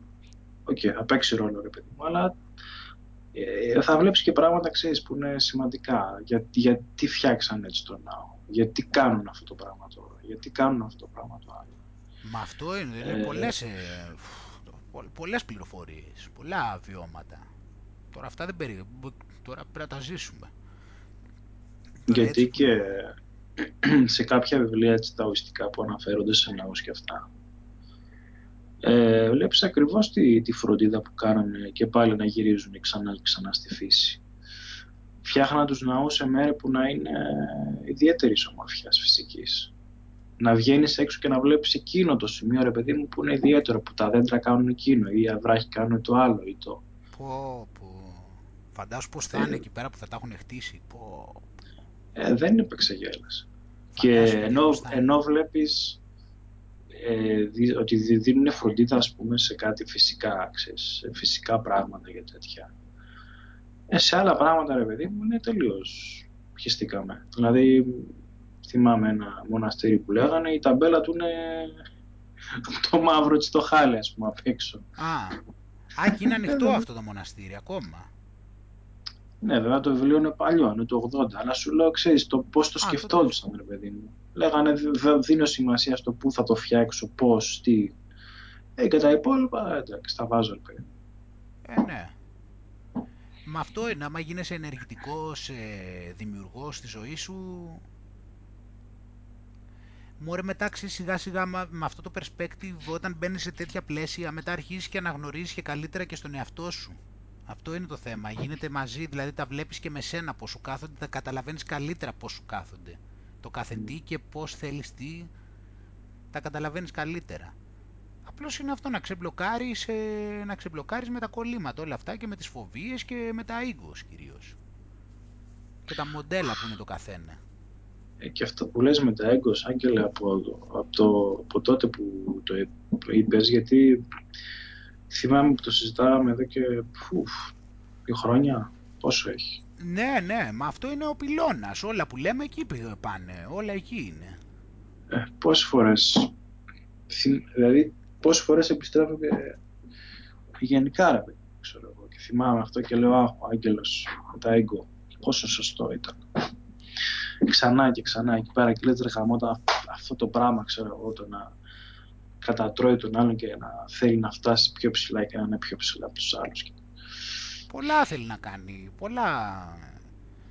Το ego γενικότερα, το ego είναι κάθε, κάθε υποπροσωπικότητα. Το ego δηλαδή μπορεί να είναι ο άγγελος ο οποίος είναι πάρα πολύ καλό παιδί ας πούμε και κάνει όλη την ώρα πολύ καλά πράγματα για τους άλλους ανθρώπους και είναι τόσο καλόψυχος και φέρεται πάντα τόσο τέλεια ξέρω εγώ και είναι ένας, δηλαδή είναι συγκινητική ξέρω εγώ η αγάπη του για τον κόσμο αλλά οι άλλοι άνθρωποι δεν έχουν μάθει να λειτουργούν με αυτά και δεν εκτιμάνε και τον θεωρούν ότι τέτοιο και δεν τον θέλει κανένας και δε, όχι δεν τον θέλει κανένας βασικά αλλά δεν μπορούν να καταλάβουν την αξία του και τέτοια και οτιδήποτε μπορείς να πλάσεις τώρα τέλος πάντων. Όλη αυτή η ιστορία τώρα και καλά ότι εγώ μελαγχολώ ότι με αδίκησε η ζωή και ότι εγώ είμαι τόσο τέλειος και οι άλλοι εκμεταλλεύονται ξέρεις την καλοσύνη μου κατάλαβες ναι, και ότι βρίσκουν ευκαιρία και με πατάνε, αλλά εγώ τι να κάνω, είμαι πιστός στις αξίες μου. Ε, όλα αυτά είναι μοντέλα, τώρα κατάλαβες όλα αυτά, βλέπεις mm. τις γενικεύσεις. Τέτοια είναι. Μετά υπάρχει ο άγγελος, ξέρω εγώ, ο οποίος κάποιος του είπε, ξέρω εγώ, κάτι και πώς τολμάει, ξέρω εγώ, να τολμήσει, ξέρω εγώ, να του πει αυτήν την κουβέντα αυτός που έχει κάνει αυτά και έχει κάνει και τα άλλα και στον άγγελο Γιατί που έχει κάνει εκείνα. Ναι, και ο Άγγελος δεν ξέρει ρε ποιος είναι που έχει κάνει λέει εκείνα και θα του πει εκείνος αυτά του Άγγελου ρε. Αυτός είναι ένας άλλος τώρα που βγαίνει ξέρω εγώ. Μετά βγαίνει ε, ένας ναι. άλλος. Ναι, όλοι αυτοί ξεσεμφανίζονται εκεί και παίζουν ρόλους. Κατάλαβες και εσύ και, και αυτό, κατάλαβες, άμα δεν το ξέρεις. Κάθεσαι εσύ μετά εμφανίζεται αυτός και κάθεσαι και κλαις, λένε ναι, με αδικούνε, ο κόσμος είναι άδικος, πω πω, τι θα κάνω. Κατάλαβες κάθεσαι και το πιστεύεις και το σκέφτεσαι και ναι, α, να και εκεί ο άλλος μου έκανε έτσι και ο άλλος το άλλο και εγώ να ό,τι, ό,τι θυμάμαι όλα τέλεια τα έχω κάνει. Και δεν μπορεί να ξεχνάω κάτι, σίγουρα τα θυμάμαι όλα, ποτέ ούτε ένα λάθος. και αυτό σου λέω το, το, το, το θυμάμαι γιατί ξέρω εκείνη την ώρα όντως δεν θυμάσαι να έχεις κάνει κανένα λάθος. αυτό είναι το θέμα. Γιατί αυτό το ego δεν δέχεται ότι έχει κάνει κάποιο λάθος. Αν το καταλάβεις αυτό και αρχίσεις να βγεις από αυτές τις μάσκες και από αυτούς τους ρόλους και από αυτό το θεατρινισμό, είναι μαγικό που είπες θεατρινισμό, γιατί τώρα ακριβώς σκεφτόμουν πάλι για τον αυτοσχεδιασμό. Που ένα από τα πράγματα για τον αυτοσχεδιασμό που σου λένε είναι κάνε λάθη. Α. Ένα από τα πράγματα που σου λένε είναι να είσαι μέτριος, ενώ στη σκηνή που παίζεις. Ένα άλλο πράγμα που σου λέει είναι το κάνε λάθη. Ε, είναι τελείως από τη μία άστιο, από την άλλη, ρε παιδί μου, πολύ τραγικό το γεγονός ότι γεννιέσαι, ας πούμε, σε έναν κόσμο που μιας και η ζωή είναι ένα παιχνίδι, ρε παιδί μου, ε, κάνεις λάθη συνεχώς. Και ουσιαστικά αυτά είναι το όχημα για να διορθώσεις λίγο την πορεία σου. Και να πεις «Α, έκανα λάθος εκεί πέρα, αλλά μην το κάνω έτσι την επόμενη φορά. «Α, έκανα ένα λάθος σε ένα άλλο πράγμα, κάτσε να...» Και σε γεμίζουν με τόσες ενοχές κάθε φορά που κάνεις ένα λάθος. Νιώθεις τόσο άσχημα με τον εαυτό σου. Και ε, βγαίνεις με μια έτσι λογική, πόσο γελία λογική του «Δεν πρέπει να κάνω λάθος ποτέ». Ε, μωρέ, γιατί είναι τα ίγκος εκεί πέρα, γιατί το ego θέλει να αυτοεπιβεβαιώνεται. Ε, θέλει να επιβεβαιώνεται ναι. συνέχεια, γι' αυτό. Θέλει να επιβεβαιώνεται ότι είναι άψογο. Εντάξει τώρα. Απλώς τώρα εγώ σου λέω ότι βγάζω τη λέξη, λάθο, τη λέξη λάθος, τη βγάζω, δεν υπάρχει στο λεξιλόγιο. δεν υπάρχει συνείδησή μου. Τι ώρα. Αυτό είναι, μα εκεί είναι να το πας. Γι' αυτό το προχωράω σου λέω παραπέρα, δεν το θεωρώ καν, δεν λέω καν λάθη. Δεν υπάρχει στη συνείδησή μου το λάθος, δεν υπάρχει στη συνείδησή μου. Μπορώ να πω ας πούμε κάτι ε, μικροχρόνια βλαβερό ας πούμε. Mm. Μπορώ να σου πω αυτό, να σου πω ξέρω εγώ μικροχρόνια βλαβερό παράδειγμα. Ή μπορώ να σου πω προκάλεσε πόνο. Mm. Μπορώ να σου πω αυτό. Δεν υπάρχει λάθος όμως, δεν υπάρχει στη συνείδησή μου αυτό. Δεν χρησιμοποιώ αυτή τη λέξη. Ούτε και μ' αρέσει αυτή η λογική, ότι και, ούτε μ' αρέσει γιατί το χαλάς με την ταμπέλα, κατάλαβες. Άμα σου λέει ο άλλος πήγαινε και προσπάθησε εκεί να κάνεις λάθη, το χαλάει λιγάκι, δεν μ' αρέσει. Ο άλλος μπορεί να καταλάβει τι εννοούμε, αλλά μπορεί και να μην. Και αν δεν καταλάβει, το χαλάει το τέτοιο. Δεν είναι να κάνεις σκόπιμα λάθη. Είναι να κάνεις κάποια πράγματα τα οποία μπορεί να μην θεωρείς ότι έχουν το αποτέλεσμα που νομίζεις κάποιες φορές. Αυτή είναι η διαφορά, ότι εσύ ποντάρεις κάπου και δεν έρχεται τα πράγματα όπως νομίζεις. Αυτό είναι το, το λάθος. Ε, ναι, πάμε πάλι στα... Μα δεν μπορείς εσύ να ξέρεις όμως, γιατί αναγκαστικά θα κάνεις λάθος, γιατί δεν μπορείς να ξέρεις, γιατί αν ήξερες θα τα έχεις κάνει ήδη όλα.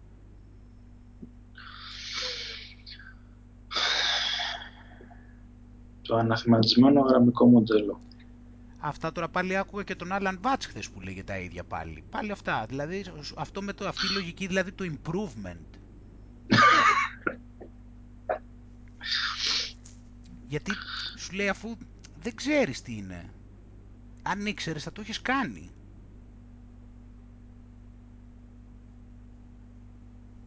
Ε, με την έννοια δεν ξέρεις, δεν λέμε να ξέρεις κάποιους κανόνες, να ξέρεις πώς θα το λειτουργήσεις αυτό. Αυτό εννοούμε ξέρεις. Δεν εννοούμε ναι. τώρα ξέρεις τι λέει το βιβλίο. Δεν ξέρεις εσύ πώς να το υλοποιήσεις αυτό. Αν έχεις κάτι στο μυαλό σου το οποίο θα σου φέρει improvement. Αλλά έχουμε κόλλημα, κατάλαβες, και αγχωνόμαστε να γίνουμε καλύτεροι. Ε, τώρα εντάξει, είμαστε και στην εποχή του self-improvement. Ναι. Και ναι. Άμα δεν είσαι τέλειος σε όλα, κάτι πάει στραβά. Ε, βέβαια. Να είσαι, και, να είσαι και τέλειος και σε όλα. Τι πράγμα είναι αυτό ρε παιδί μου. Αυτό είναι το θέμα. Μπορεί να είσαι μια χαρά σε αυτό το πράγμα και να πεις όχι φίλε δεν είμαι στα άλλα δύο, α, δεν το πρέπει να αυτομαστιγωθώ. Δεν έχουν σημασία. Μα και όλα αυτά πάλι τι πάει να πει καλός και κακός τώρα, τι είναι, αφού όλα αυτά είναι συγκρίσεις τώρα. Τι είναι το καλό και το κακό, αφού το καλό και το κακό είναι σύγκριση. Μόνο σύγκριση είναι. Ό,τι θες είναι. Δεν έχεις, στο τι κρίνεις καλό και κακό και πώς το κρίνεις δεν παίζει ρόλο το πόσο άμεσα επηρεάζει εσένα. Παίζει ή δεν παίζει.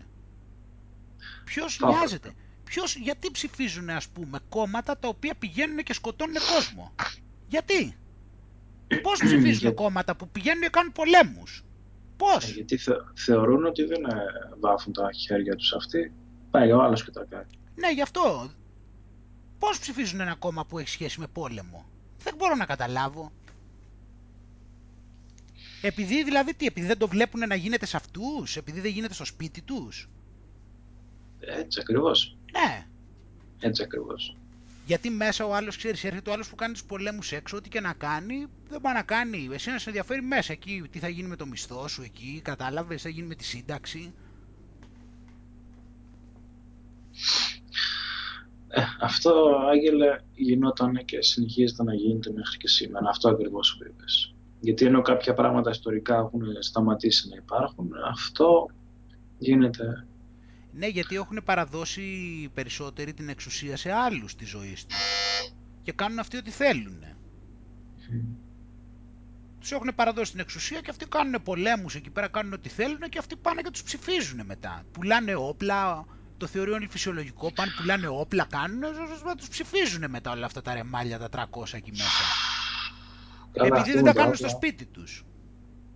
Ναι, γιατί, επειδή δεν βομβαρδίζουν αυτούς. Δεν πειράζει. Καλή είναι μωρέ, εντάξει. Τουλάχιστον δεν μας έχουν βομβαρδίσει εμάς ακόμα.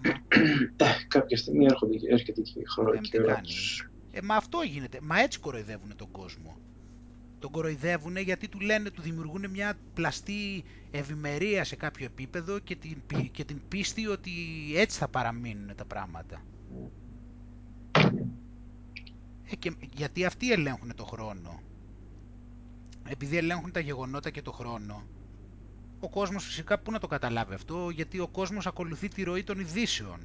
Ο κόσμος mm. βλέπει τηλεόραση και αντιλαμβάνεται τη ζωή του σύμφωνα με τη, ότι τα γεγονότα συμβαίνουν σύμφωνα με τις ειδήσεις, ενώ δεν πάνε έτσι τα γεγονότα, ελέγχουν το χρόνο αυτοί που ελέγχουν την πληροφορία. Δηλαδή το τι θα τρέξει, το τι θα γίνει πότε, το πού θα πάμε σαν ανθρωπότητα, το, που, το τι γεγονότα θα γίνουν, είναι προσχεδιασμένα και αναλόγως τα τρενάρουν, κατάλαβες, ανάλογα. Το βλέπεις και στην Ελλάδα. Άμα δεις δηλαδή όλη αυτή, ειδικά τώρα με το μνημόνιο, φαίνεται. Δηλαδή όπου χρειάζεται το τρέχουν, όπου χρειάζεται το καθυστερούν και σου λένε, ξέρω εγώ, έχει η Γερμανία εκλογές, σου λέει, ξέρω εγώ, εκεί πέρα τώρα τα έχουν βρει, στο άλλο και καλά έχει σύραξη και πρέπει να βιαστούμε. Όλα αυτά είναι στο Matrix.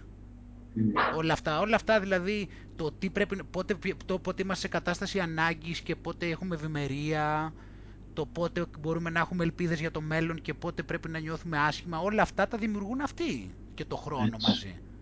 Έτσι. Και το πώς περνάει και όλα αυτά, αλλά ο κόσμος δεν μπορεί να το καταλάβει, γιατί ο κόσμος ακολουθεί τη ροή των ειδήσεων, από την τηλεόραση, mm. πώς τα δείχνουν. Δεν ξέρει ότι όλο αυτό είναι φτιαγμένο έτσι κι αλλιώς. Έχει φτιαχτεί από πριν και αυτοί ξέρουν πότε και τι και πώς και πότε θα αργήσει. Γι' αυτό και σου λένε μετά ο άλλος, σου λένε το ε, δεν βγήκε, δεν έγινε αυτό ακόμα γιατί δεν μπορούν ακόμα να αποφασίσουν, θα, θα πάει η συζήτηση σε ένα μήνα μετά γιατί υπάρχει το τάδε πρόβλημα, ενώ υπάρχει λόγος που πάει ένα μήνα μετά. Αλλά εσύ δεν το ξέρεις γιατί αυτοί σου λένε μια άλλη δικαιολογία. Σου λένε ότι πήγε ένα μήνα μετά επειδή εκεί υπάρχει το τάδε πρόβλημα. Αυτοί λοιπόν ελέγχουν το χρόνο.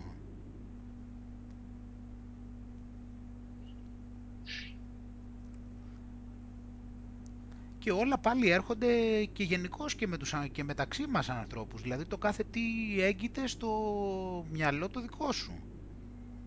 Δηλαδή εγώ το τι αξία έχουν αυτά που λέω, παράδειγμα επειδή λέγαμε πριν αυτά που λέγαμε ξέρεις για την υποκειμενικότητα κτλ. Μμμ. Η αξία αυτών που, που λέω τουλάχιστον σε επίπεδο προσφοράς έγκυται στους άλλους. Στο τι παίρνουν, έτσι, όχι στο τι εγώ νιώθω ότι δίνω, αλλά στο τι παίρνουν εξαρτάται από τους άλλους. Δεν μπορώ εγώ να το καθορίσω αυτό, δηλαδή μπορεί να πω εγώ κάτι και να μην πάρει κανείς τίποτα. Ε, γι' αυτό ακριβώς σου λένε και όλες. Αυτοί που ξέρουν ότι εσύ ασχολήσου με το τι δίνεις και τα υπόλοιπα είναι δικό τους Ε, ναι, λογαριασμός δεν μπορείς να το κάθε. καθορίσεις, ναι. Το, μα, μα δεν μπορείς να το καθορίσεις και γίνεται μπλέξιμο μετά, ναι, γιατί αυτό είναι μπλέξιμο. Γιατί μετά όταν θα μπλέξεις με ένα σύστημα τόσο χαοτικό και θα προσπαθήσεις εσύ μετά να βγάλεις άκρη, θα μπλέξεις. Και κυρίως, και εντάξει, πες ότι τη βρίσκεις στην άκρη. Θα παίζεις θέατρο όμως. Και είναι βαρετό. Αυτό είναι το θέμα. Είναι και βαρετό μετά. Εκεί είναι το θέμα. Που του λέω, το, δεν το θυμούνται ο κόσμος. Σου λέω θα βαρεθείς.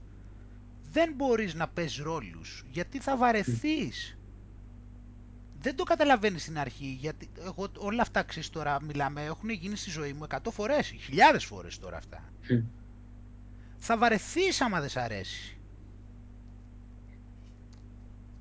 Δεν γίνεται να το κάνεις για πολύ καιρό. Δεν γίνεται, δεν γίνεται. Θα πρέπει δηλαδή μόνο να σε πηγαίνουν με το ζόρι, με τον πιστόλι στον κρόταφο και εσύ απλώς να κάνεις ό,τι είναι α, α, άκρος απαραίτητο.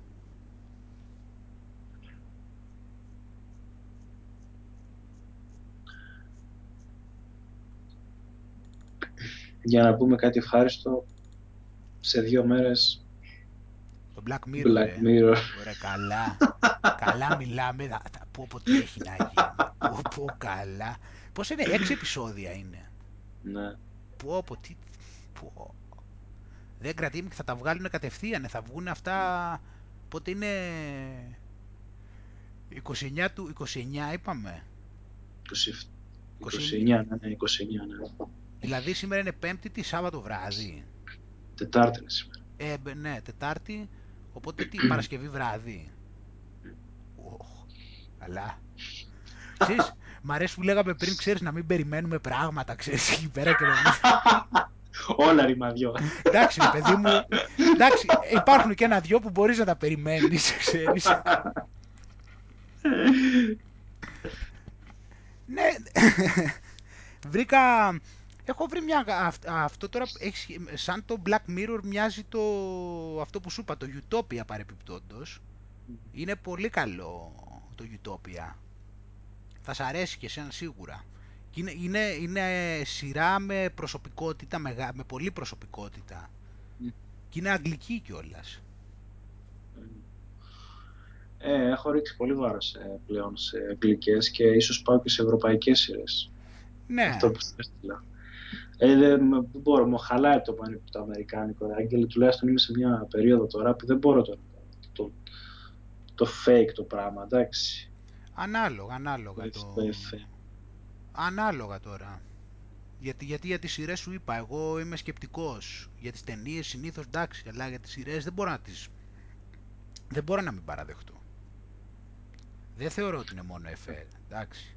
Δεν μπορώ να μην παραδεχτώ, τα- δεν μπορώ. Απλώς, Ε, ζούμε- Ζούμε στη χρυσή εποχή των σειρών. ναι, αλλά δεν ξέρω λίγο...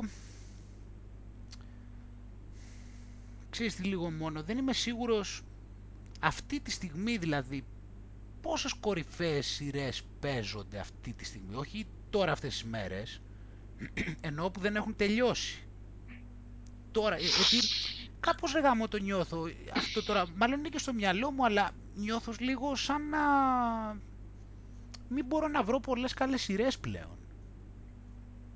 Ε, εντάξει, ρε Άγγελε, Τώρα ε, δεν ξέρω, είναι ψυχο, η ψυχολογία μου είναι τυχαίνει. μπο- Δεν νομίζω να ισχύει αυτό βέβαια που λέω. Μάλλον στο μυαλό μου είναι.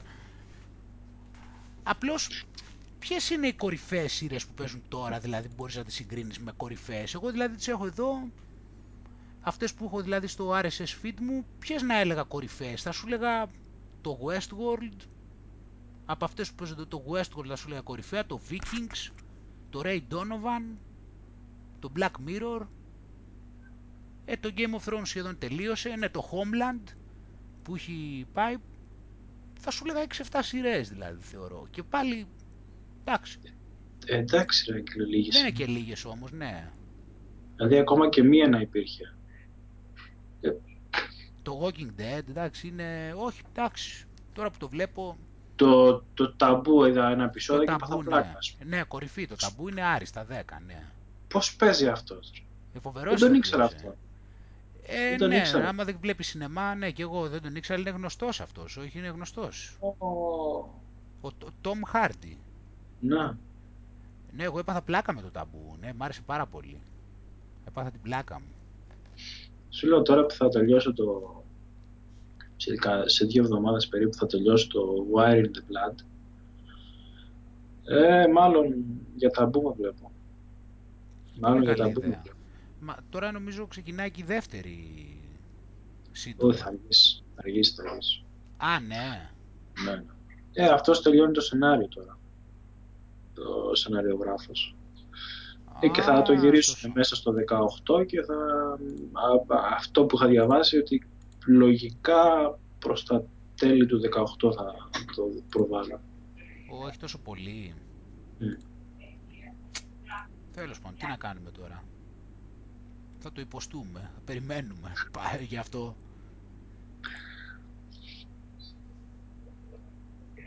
Έχει, εντάξει, έχει πράγμα. Τελικά, απλώς δεν ξέρω τώρα τι να δω λίγο αυτό το Utopia. Θέλω να βάλω κανένα άλλο, αλλά ίσως δεν είμαι και σε πολύ... φ- Αυτή την εποχή δεν έχω έτσι πάρα πολύ όρεξη. Βρήκα ένα ωραίο χθες, μ' άρεσε χθες, με κράτησε ένα. Ποιο; Ε, λέγεται The Good, Good Behavior. Τι είναι αυτό; Έξυπνο ήτανε. Ε, είναι, η, η γυναίκα είναι εκεί πέρα που είναι κεντρική ηθοποιός και είναι con artist. Con art, ξέρεις τι είναι con, con artist. Ναι, ναι, ναι. Ναι, απατεώνησα δηλαδή. Ε, και κάπως μπλέκεται τώρα με κάποιον εκεί και ε, γίνεται μια σχέση έτσι περίεργη. Τώρα δεν χρειάζεται να το αναλύσω αυτό τώρα. Μια σχέση περίεργη με την έννοια ότι είναι απατεώνες, δηλαδή και οι δύο κάνουν απατεωνιές, αλλά αυτός την πήρε με το ζόρι, μετά όμως πιο πριν τα είχαν φτιάξει, τέλος πάντων. Μην πω κι άλλα γιατί είναι και spoilers, αλλά ήταν έξυπνα. Είχε, ήταν ωραία, μου, μου έχει κάνει έτσι, είδα τρία επεισόδια, είχε ωραίο στυλ. Μ' άρεσε. Αν Θα θες δούμε, κάποια νωρίς στιγμή ακόμα. ρίξε μια, ρίξε μια ματιά σε ένα, σε, στο The Good Place. The Good Place, τι μου το έχεις πει αυτό; Ίσως κάποια στιγμή. Τι, για να δω. Ε, η Kristen Bell ε, παίζει. Α, αυτό, Τι; κάτσε μου το έχεις ξαναπεί, εσύ πρέπει να μου το έχεις πει, γιατί το, το είδα χθες ότι το είχα σημειώσει, ναι. Αυτό. Α, εσύ Επειδή μου το έχεις πει αυτό. έχει φιλοσοφικά πράγματα. Για κομμωδία είναι. Αποκλειστική κομμωδία. Λέει αλλά comedy έχει έτσι. drama. Δράμα, εντάξει. Κομμωδία είναι. Ε, πάει και καλά στον παράδεισο, ρε παιδί. μου. Αλλά έχει μπερδευτεί και ενώ δεν θα έπρεπε να είναι αυτή στον παράδεισο, πήγε στη θέση μιας συνονόματης. Α, Ο παράδεισος όπως, όχι όπως το έχουμε εμείς στο μυαλό μας, είναι αυτό. Ε, άμα, άμα είναι, δες ένα επεισόδιο, μας αρέσει. Ναι. Γιατί ούτως ή άλλως και στο Metacritic, Metacritic που είδα, η δεύτερη σεζόν είναι μέσα στις 10 καλύτερες, ρε παιδί μου, του χρόνου. α, Αυτό. το Metacritic τι είναι; Το Metacritic είναι ένα site το οποίο έχει ταινίες, σειρές, παιχνίδια και μουσική και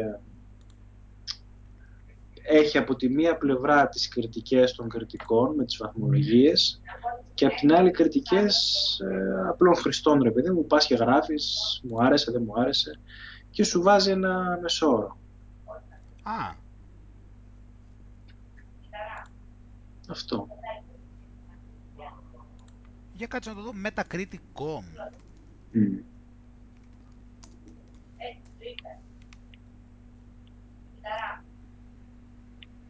Movie Σου reviews, λέει TV και- reviews, α. Σου λέει ρε παιδί μου ποιες συζητήθηκαν περισσότερο φέτος Α, και τέτοια πράγματα. α ναι, τέτοιο, Τις ωραία, βα- καλό είναι αυτό. Εντάξει, γιατί εγώ Τις για... βαθμολογίες. Α, βαθμολογίες, ναι, γιατί εγώ κοιτούσα το IMDb για βαθμολογίες. Εδώ παίρνει και από το IMDb προφανώς, ε. The 20 best, best new TV shows of 2017. Ένα παράδειγμα σου έχει, δεν ξέρω άμα, δεν- άμα το έχεις δει, άμα έχεις άποψη για το The Crown. Το The Crown δεν είναι, αυτό νομίζω. Με τη Βασίλισσα που είναι αυτό. Ναι, νομίζω αυτό είναι νούμερο ένα τώρα. Στο Δεν ξέρω αν έχω Metacritic. όρεξη να κάθομαι να βλέπω τη Βασίλισσά τους. Αυτό είναι λίγο. ε, ναι, εντάξει. Ε, ναι, είναι ότι θα έχει όλο ψέματα μέσα. Ναι, αλλά δεν μου τη δίνει λιγάκι. Τώρα θα λένε όλο ψέματα. Ναι, ναι, τώρα. Απλά σου λέω ότι αυτοί την έχουν σαν... Για καλή, ναι, το ξέρω, την το εκθι- ξέρω. εντάξει. Την εκθιάζουν τώρα. Τι να σου πω και εγώ. Ναι, εννοείται, την ξέρω. Ε, όποια εκθιάζουν πάνω κάτω την ξέρω. Τώρα εδώ τις κορυφαίες, τι να σου πω τώρα, ένα Handmaid's Tale το έχω δει, Douche το έχω δει, τι είναι αυτό, Dear White People, τι είναι αυτό; Α, comedy, ε, γι' αυτό. Το έχω δει. Τους πάμε να ρίξουμε μια ματιά. Το Legion το είχα Σας- ξεκινήσει, ωραίο το Legion, όντως είναι... Το Glow αυτό δεν ξέρω τι είναι αυτό. Ναι και εδώ έχει λες τα πιο, καλή, τα πιο καλά δηλαδή. Series of Unfortunate Events. Καλά τι έχει όλο κομμωδίες ρε πούστη. Δεν βλέπω και κομμωδίες κατάλαβες. Έχω και αυτό το περιορισμό. Μμ. Γι' αυτό τέλος πάντων.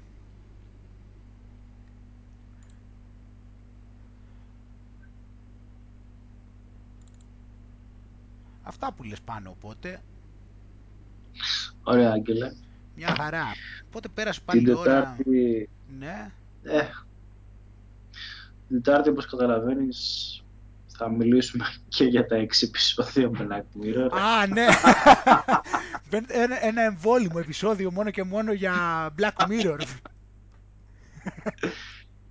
Χα, που, που τι έχει να γίνει τώρα; Ναι, που, αυτά θα είναι έξι μονόωρα, ε. Πω. Χαμός. Α, εγώ μου φαίνεται, ξέρεις, έχω σκεφτεί, να σου πω τώρα, σκέφτομαι να τα ξαναδώ κιόλας τα παλιά. Δηλαδή, μια φορά τα έχω δει. Ξέρω εγώ, φτάνει μια φορά. Βέβαια, ξέρεις τι έχει γίνει, αλλά και πάλι, ίσως αξίζει να τα ξαναδεί κάποιος. Φου, περνάνε μηνύματα αυτό είναι το θέμα. Ναι, Στα, γι' αυτό. Στις υπόλοιπες, εντάξει, αλλά... Τι, α, μόνο και το επεισόδιο αυτό με τα like.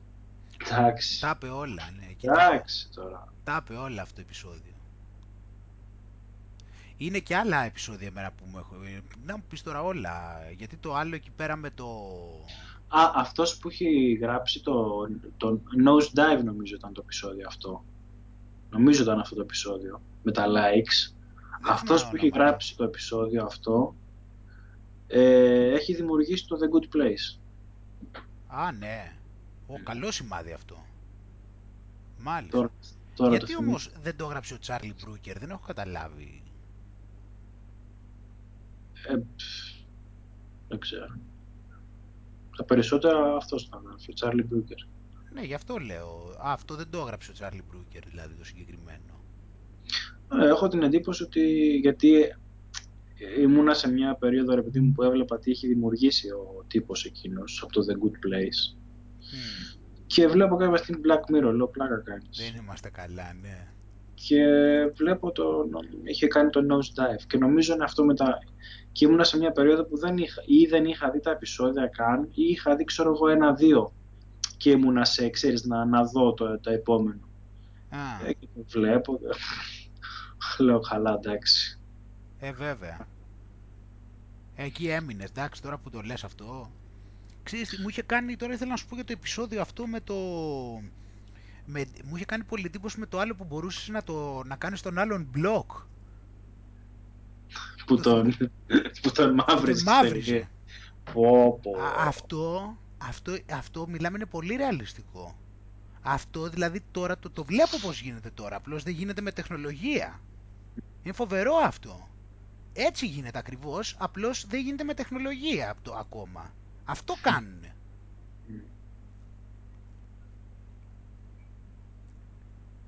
Το θέμα είναι ότι δημιουργείς ένα, μια καινούργια πραγματικότητα, Άγγελε. Και δεν μπορείς να πατήσεις πουθενά στο, στο φυσικό. Γιατί δημιουργείς κάτι με το οποίο δεν έχει, δεν έχει υπάρξει παλιά. Ναι, δεν υπάρχει. Και είναι τε, τελείως Έτσι πρέπει. Ε, ναι, για να μπορείς να το φτιάξει αυτός που το σκέφτηκε. Ε, σου σκίζει όμως όλο το σύστημα. Έτσι πρέπει. Έτσι πρέπει. Έτσι πρέπει. Πώς είναι δηλαδή, φαντάσου τώρα την Αμερική ας πούμε. Που πήγαν όλοι αυτοί οι οποίοι δεν είναι. Όλοι αυτοί είναι από αλλού. Δεν είναι αυτοί που απικήσαν στην Αμερική δεν ήταν ντόπιοι, δεν είχαν τίποτα. Και ξεκίνησε από ένα... Ναι, δεν είναι Αμερικάνοι αυτοί. Οπότε... Τα καλύτερα παιδιά πήγαν. Ε, τι θα πηγαίνανε, προφανώς. Λοιπόν, πήγαν αυτοί και τι, φτιάξανε από το μηδέν μετά πήγε εκεί πέρα αυτό, το βλέπεις. Δηλαδή αυτοί οι πρώτοι που τα κάνουν αυτά, που ήταν οι Άγγλοι εκεί, έτσι, φτιάξανε αυτοί τις αρχές, αν το πάρεις έτσι. Ενώ στην Ευρώπη, γι' αυτό τώρα προσπαθούν την Ευρώπη με, το, με τόσους πολλούς ξένους, γιατί την Ευρώπη που έχει τόση πολλή ιστορία, δεν μπορείς έτσι εύκολα να του άλλου, δηλαδή τα αρχέτυπά του να του τα αλλάξεις. Mm. Ενώ Μα άλλοι... άλλως στην Αμερική αυτό που θέλουν να προβάλλουν και το βλέπεις ξανά και ξανά και ξανά είναι το αυτό. Το νιου, το ναι, καινούριο. Μα γι' αυτό στην Αμερική προχωρούσαν τα προγράμματά τους πιο γρήγορα από ότι στην υπόλοιπη Ευρώπη πάντα. Γιατί αυτοί δεν είχαν αρχέτυπα εκεί, δεν είχαν ιστορία. Δεν έχουν ούτε να τη δούνε πουθενά. Δηλαδή στην Αμερική, οι Αμερικάνοι δηλαδή γι' αυτό τρελαίνονται να έρχονται στην Ευρώπη. Γιατί αυτοί περπατάς στις πόλεις τους και οι πόλεις τους δεν έχουν κάτι. Δεν έχουν αυτό... Καλά δεν λέμε για Ελλάδα τώρα, καλά άστο. Για την υπόλοιπη Ευρώπη. Άστο για Ελλάδα καλά δεν το συζητάμε. Και για την υπόλοιπη Ευρώπη όμως. Την υπόλοιπη Ευρώπη που, εμεί, που για Ελλάδα είναι της πλάκας σε σχέση με την Ελλάδα. Αυτή και την Ευρώπη ακόμα τη θεωρούν πάρα πολύ ιστορική. Ε, μιλάμε για ένα κράτος που είναι ούτε 300 χρόνια. Μα δεν φαίνεται αυτό, δηλαδή δεν μπορείς να πας κάπου δηλαδή, και να δεις κάτι παλιό, δεν μπορείς να πας να δεις να έχει κτίσματα παλιά, δηλαδή πώς έχεις όλες τις αναπαλαιωμένες, δεν υπάρχουν αυτά. Είναι τελείως διαφορετικό. Όλα αυτά χτίζουν την κουλτούρα, οπότε αυτοί πήραν μια εύπλαστη κουλτούρα εκεί πέρα και γι' αυτό τα προγράμματά τους των, ε, των κοσμοκρατόρων, γι' αυτό είχαν και τη βάση τους εκεί, γι' αυτό και τους έχουν παρασύρει και όλες τις διαφημίσεις, τα λεφτά, όλα, όλα αυτά, όλη αυτή τη, η κουλτούρα όλη αυτή προέρχεται από την Αμερική. Και όλο αυτό λοιπόν τώρα που κάνουν στην Αμερική, εμάς στην Ευρώπη, μας το παρουσιάζουν για πρότυπο όλα αυτά τα χρόνια, εδώ και τουλάχιστον 100 χρόνια.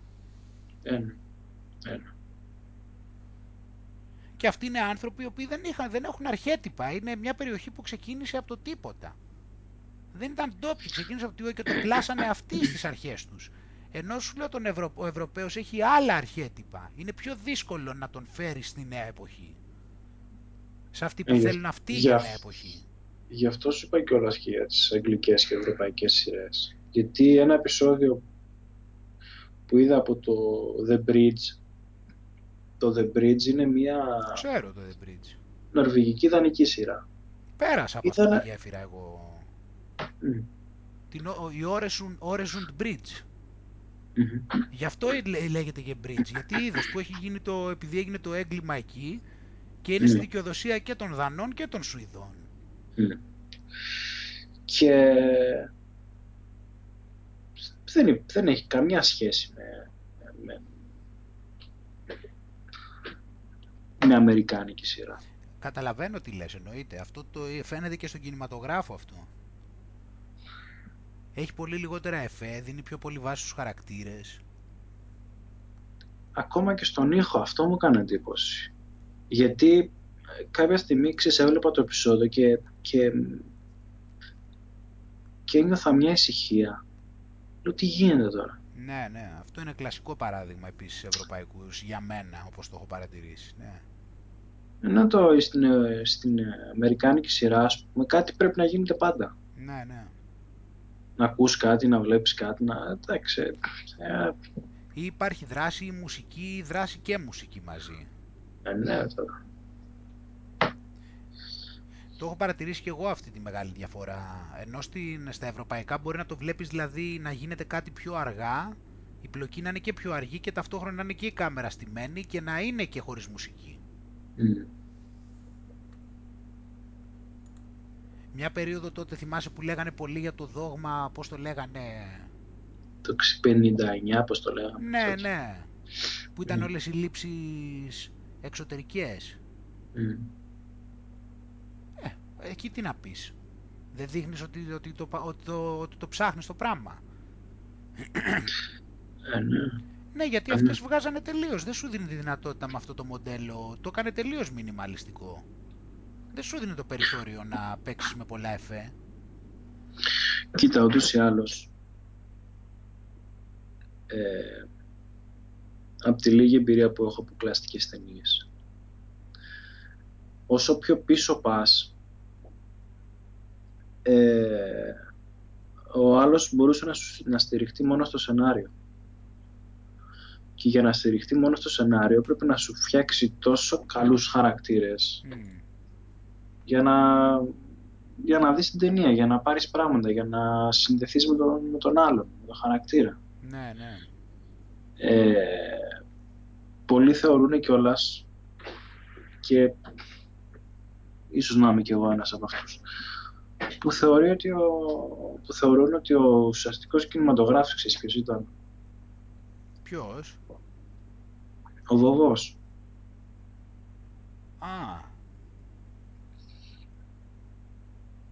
Ο- γιατί ακριβώς ε, δεν μπορούσες να στηριχτείς σ- σε άλλα πράγματα. Έπρεπε να στηριχτείς στη, δε- στη, στη δράση, στη...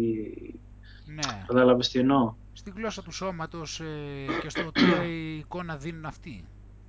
Να. Και σύνδεσε το τώρα με αυτό που λέγαμε και με το ντόισμό και όλας με, τις, με τα λόγια και αυτά. Με το... Με την ουσία. Ναι. Με Αλλά την σου έλλειψη λέω- εντυπωσιασμού. Όσο περνάει όμως ο καιρός και βλέπεις ότι το βάρος δίνεται σε, σε εφέ και τέτοια και όχι τόσο στην υπόθεση, στους χαρακτήρες και Λόγω αυτά. τεχνολογίας. Για παράδειγμα, μια ταινία που μου έκανε τρελή εντύπωση και την είδα ακριβώς γιατί ήταν πολύ ψηλά στο IMDb. Ήταν το «Η 12 Ένωρη» και κάπως έτσι λέγεται ελληνικά νομίζω. Αυτή είναι παλιά ταινία δεν είναι; Να, Κάτι μου θυμίζει γι' αυτό. και λέω εντάξει, ας τη δω. Είναι μια ταινία που είναι μέσα σε ένα δωμάτιο Α, με 12 ανθρώπους. Και τη βλέπω και λέω πλάκα κάνεις τώρα. Τι, τι έφτιαξαν οι άνθρωποι ας πούμε. αχα. Και ούτως ή άλλως, ε, για μένα η δημιουργικότητα είναι το πώς μπορείς να, σ- να συνδέσεις ε, λίγα πράγματα μεταξύ τους. Ναι. Με ποια είναι το λέω. Επειδή έχω και μια απέχθεια προς το Disney ε, και εκτιμώ πιο πολύ Looney Tunes. Ε, στα Looney Tunes, παράδειγμα, ρε παιδί μου, στο Roadrunner, τι βλέπεις; Σου έχει μια κατάσταση, ε, παράδειγμα θέλει να πετάξεις κάτι με έναν, ε, ε, πώς το λένε, παιδί μου, αυτό που, πετάς, που, που, που πετάγανε παλιά πράγματα για να ρίξουν ε, πέτρες στα κάστρα Α, καταπέλτη. με ένα καταπέλτη. Προσπαθούσε λοιπόν αυτός να ρίξει με ένα καταπέλτη και πήγαινε στραβά με 6 με 7 διαφορετικούς τρόπους. Κατάλαβες τι εννοώ. Ναι, ότι Άρα δοκίμαζε. δημιουργείς, δημ- ναι, δημιουργείς κάτι και παίζεις τριγύρω μαζί του. Αυτό, trial and error. Το γεγονός λοιπόν το να βγάλεις 6-7 καινούριους τρόπους ας πούμε, που να συνδέονται έτσι με μια βασική ιδέα για μένα είναι πολύ πιο κοντά στη, στη δημιουργικότητα. Και έχει φάση, τώρα τι σύνδεση σου κάνω. Ε, το καινούριο βιβλίο του Jamie Oliver Αχα. λέγεται Five Ingredients Α, και έχει συντα, συνταγές με πέντε υλικά. α, μάλιστα. Δηλαδή ευτυχώς βλέπεις καταστάσεις που δεν σου λέει «Πφ, πάρε 20 πράγματα ρε παιδί μου και φτιάξε μια συνταγή να φας. Σου λέει πέντε. Μπορείς να κάνεις και με αυτά τα λίγα πράγματα κάτι. Ε, Εκεί είναι και η αξία της δημιουργικότητας, ότι έχεις... ε, Βασικά, ξέρεις, αυτό... Τώρα αυτό πάει μακριά όμως, αλλά ξέρεις τι... Απλώς ξέρετε το κάθε παιχνίδι. Ποια είναι η αξία ενός παιχνιδιού; Δεν είναι οι κανόνες, οι περιορισμοί δηλαδή που υπάρχουν σε αυτό; Αν ας πούμε έπαιζες ποδόσφαιρο και δεν υπήρχαν κανόνες και μπορούσες να κάνεις ό,τι θες και να κάνει ο καθένας ό,τι θέλει. Χάος. Δεν χάνεται το νόημα του παιχνιδιού; Δεν γίνεται μετά και πιο βαρετό κιόλας άμα το σκεφτείς; Άμα δεν, δεν πρέπει κάπου δηλαδή να πεις ότι μέχρι εκεί θα μπορέσω να πάω, οπότε θα πρέπει να βρω άλλες διεξόδους. Δεν πρέπει να σου πούν αυτό. Και έλα τώρα να στο συνδέσω λίγο αυτό τώρα με τη ζωή και με τον τρισδιάστατο κόσμο που έχει περιορισμούς γιατί δεν είναι το αστρικό, είναι τρεις διαστάσεις. Για σκέψου ότι η αξία λοιπόν του παιχνιδιού αυτού είναι στους περιορισμούς που έχουμε, στο ότι το μυαλό μας δεν μπορεί, στο μυστήριο, στην άγνοια, στο να μην ξέρουμε το μέλλον. Αυτά είναι, στο ότι πρέπει να τρεφόμαστε, ξέρω εγώ, πρέπει να έχουμε και τα ίγκος. Αυτό δεν είναι η αξία, είναι η αξία των περιορισμών. Ότι υπάρχουν κανόνες εδώ πέρα, περιορισμοί, γιατί άμα όλοι ήταν όλα απλά και μπορείς να κάνεις ό,τι θες και να μην υπάρχει κανένα θέμα, δεν μπορείς να παίξεις. Δεν μπορείς να παίξεις τέτοιο παιχνίδι. Δεν είναι παιχνίδι μετά, χαλάει. Το παιχνίδι πρέπει να σου πει. Η μπάλα πρέπει να μπει εκεί μέσα. Εκεί αν βγει έξω, βγαίνει έξω. Εσύ για να τα καταφέρεις δηλαδή χρειάζεται να προσπεράσεις διάφορα, διάφορους περιορισμούς και να χρησιμοποιήσεις τη δημιουργικότητά σου και τις άλλες αξίες για να φτάσεις. Είναι περιορισμοί λοιπόν. Ενώ αλλιώς άμα ήταν ελεύθερο και δεν υπήρχε κανένα τίμημα και δεν υπήρχε κανένα πρόβλημα και όλα αυτά, τι θα έκανες μετά, δεν θα ήταν ωραίο το παιχνίδι. Τι παιχνίδι είναι αυτό, δεν μαθαίνεις. Άμα το καταλάβουμε αυτό να δεις ότι τελικά έτσι έπρεπε να είναι το παιχνίδι, δεν μπορούσε να είναι αλλιώς. Γιατί αλλιώς, δεν σου λέω, δεν έχει νόημα αλλιώς. Δεν θα μάθεις δηλαδή τίποτα, δεν θα κάνεις τίποτα, θα βαρεθείς.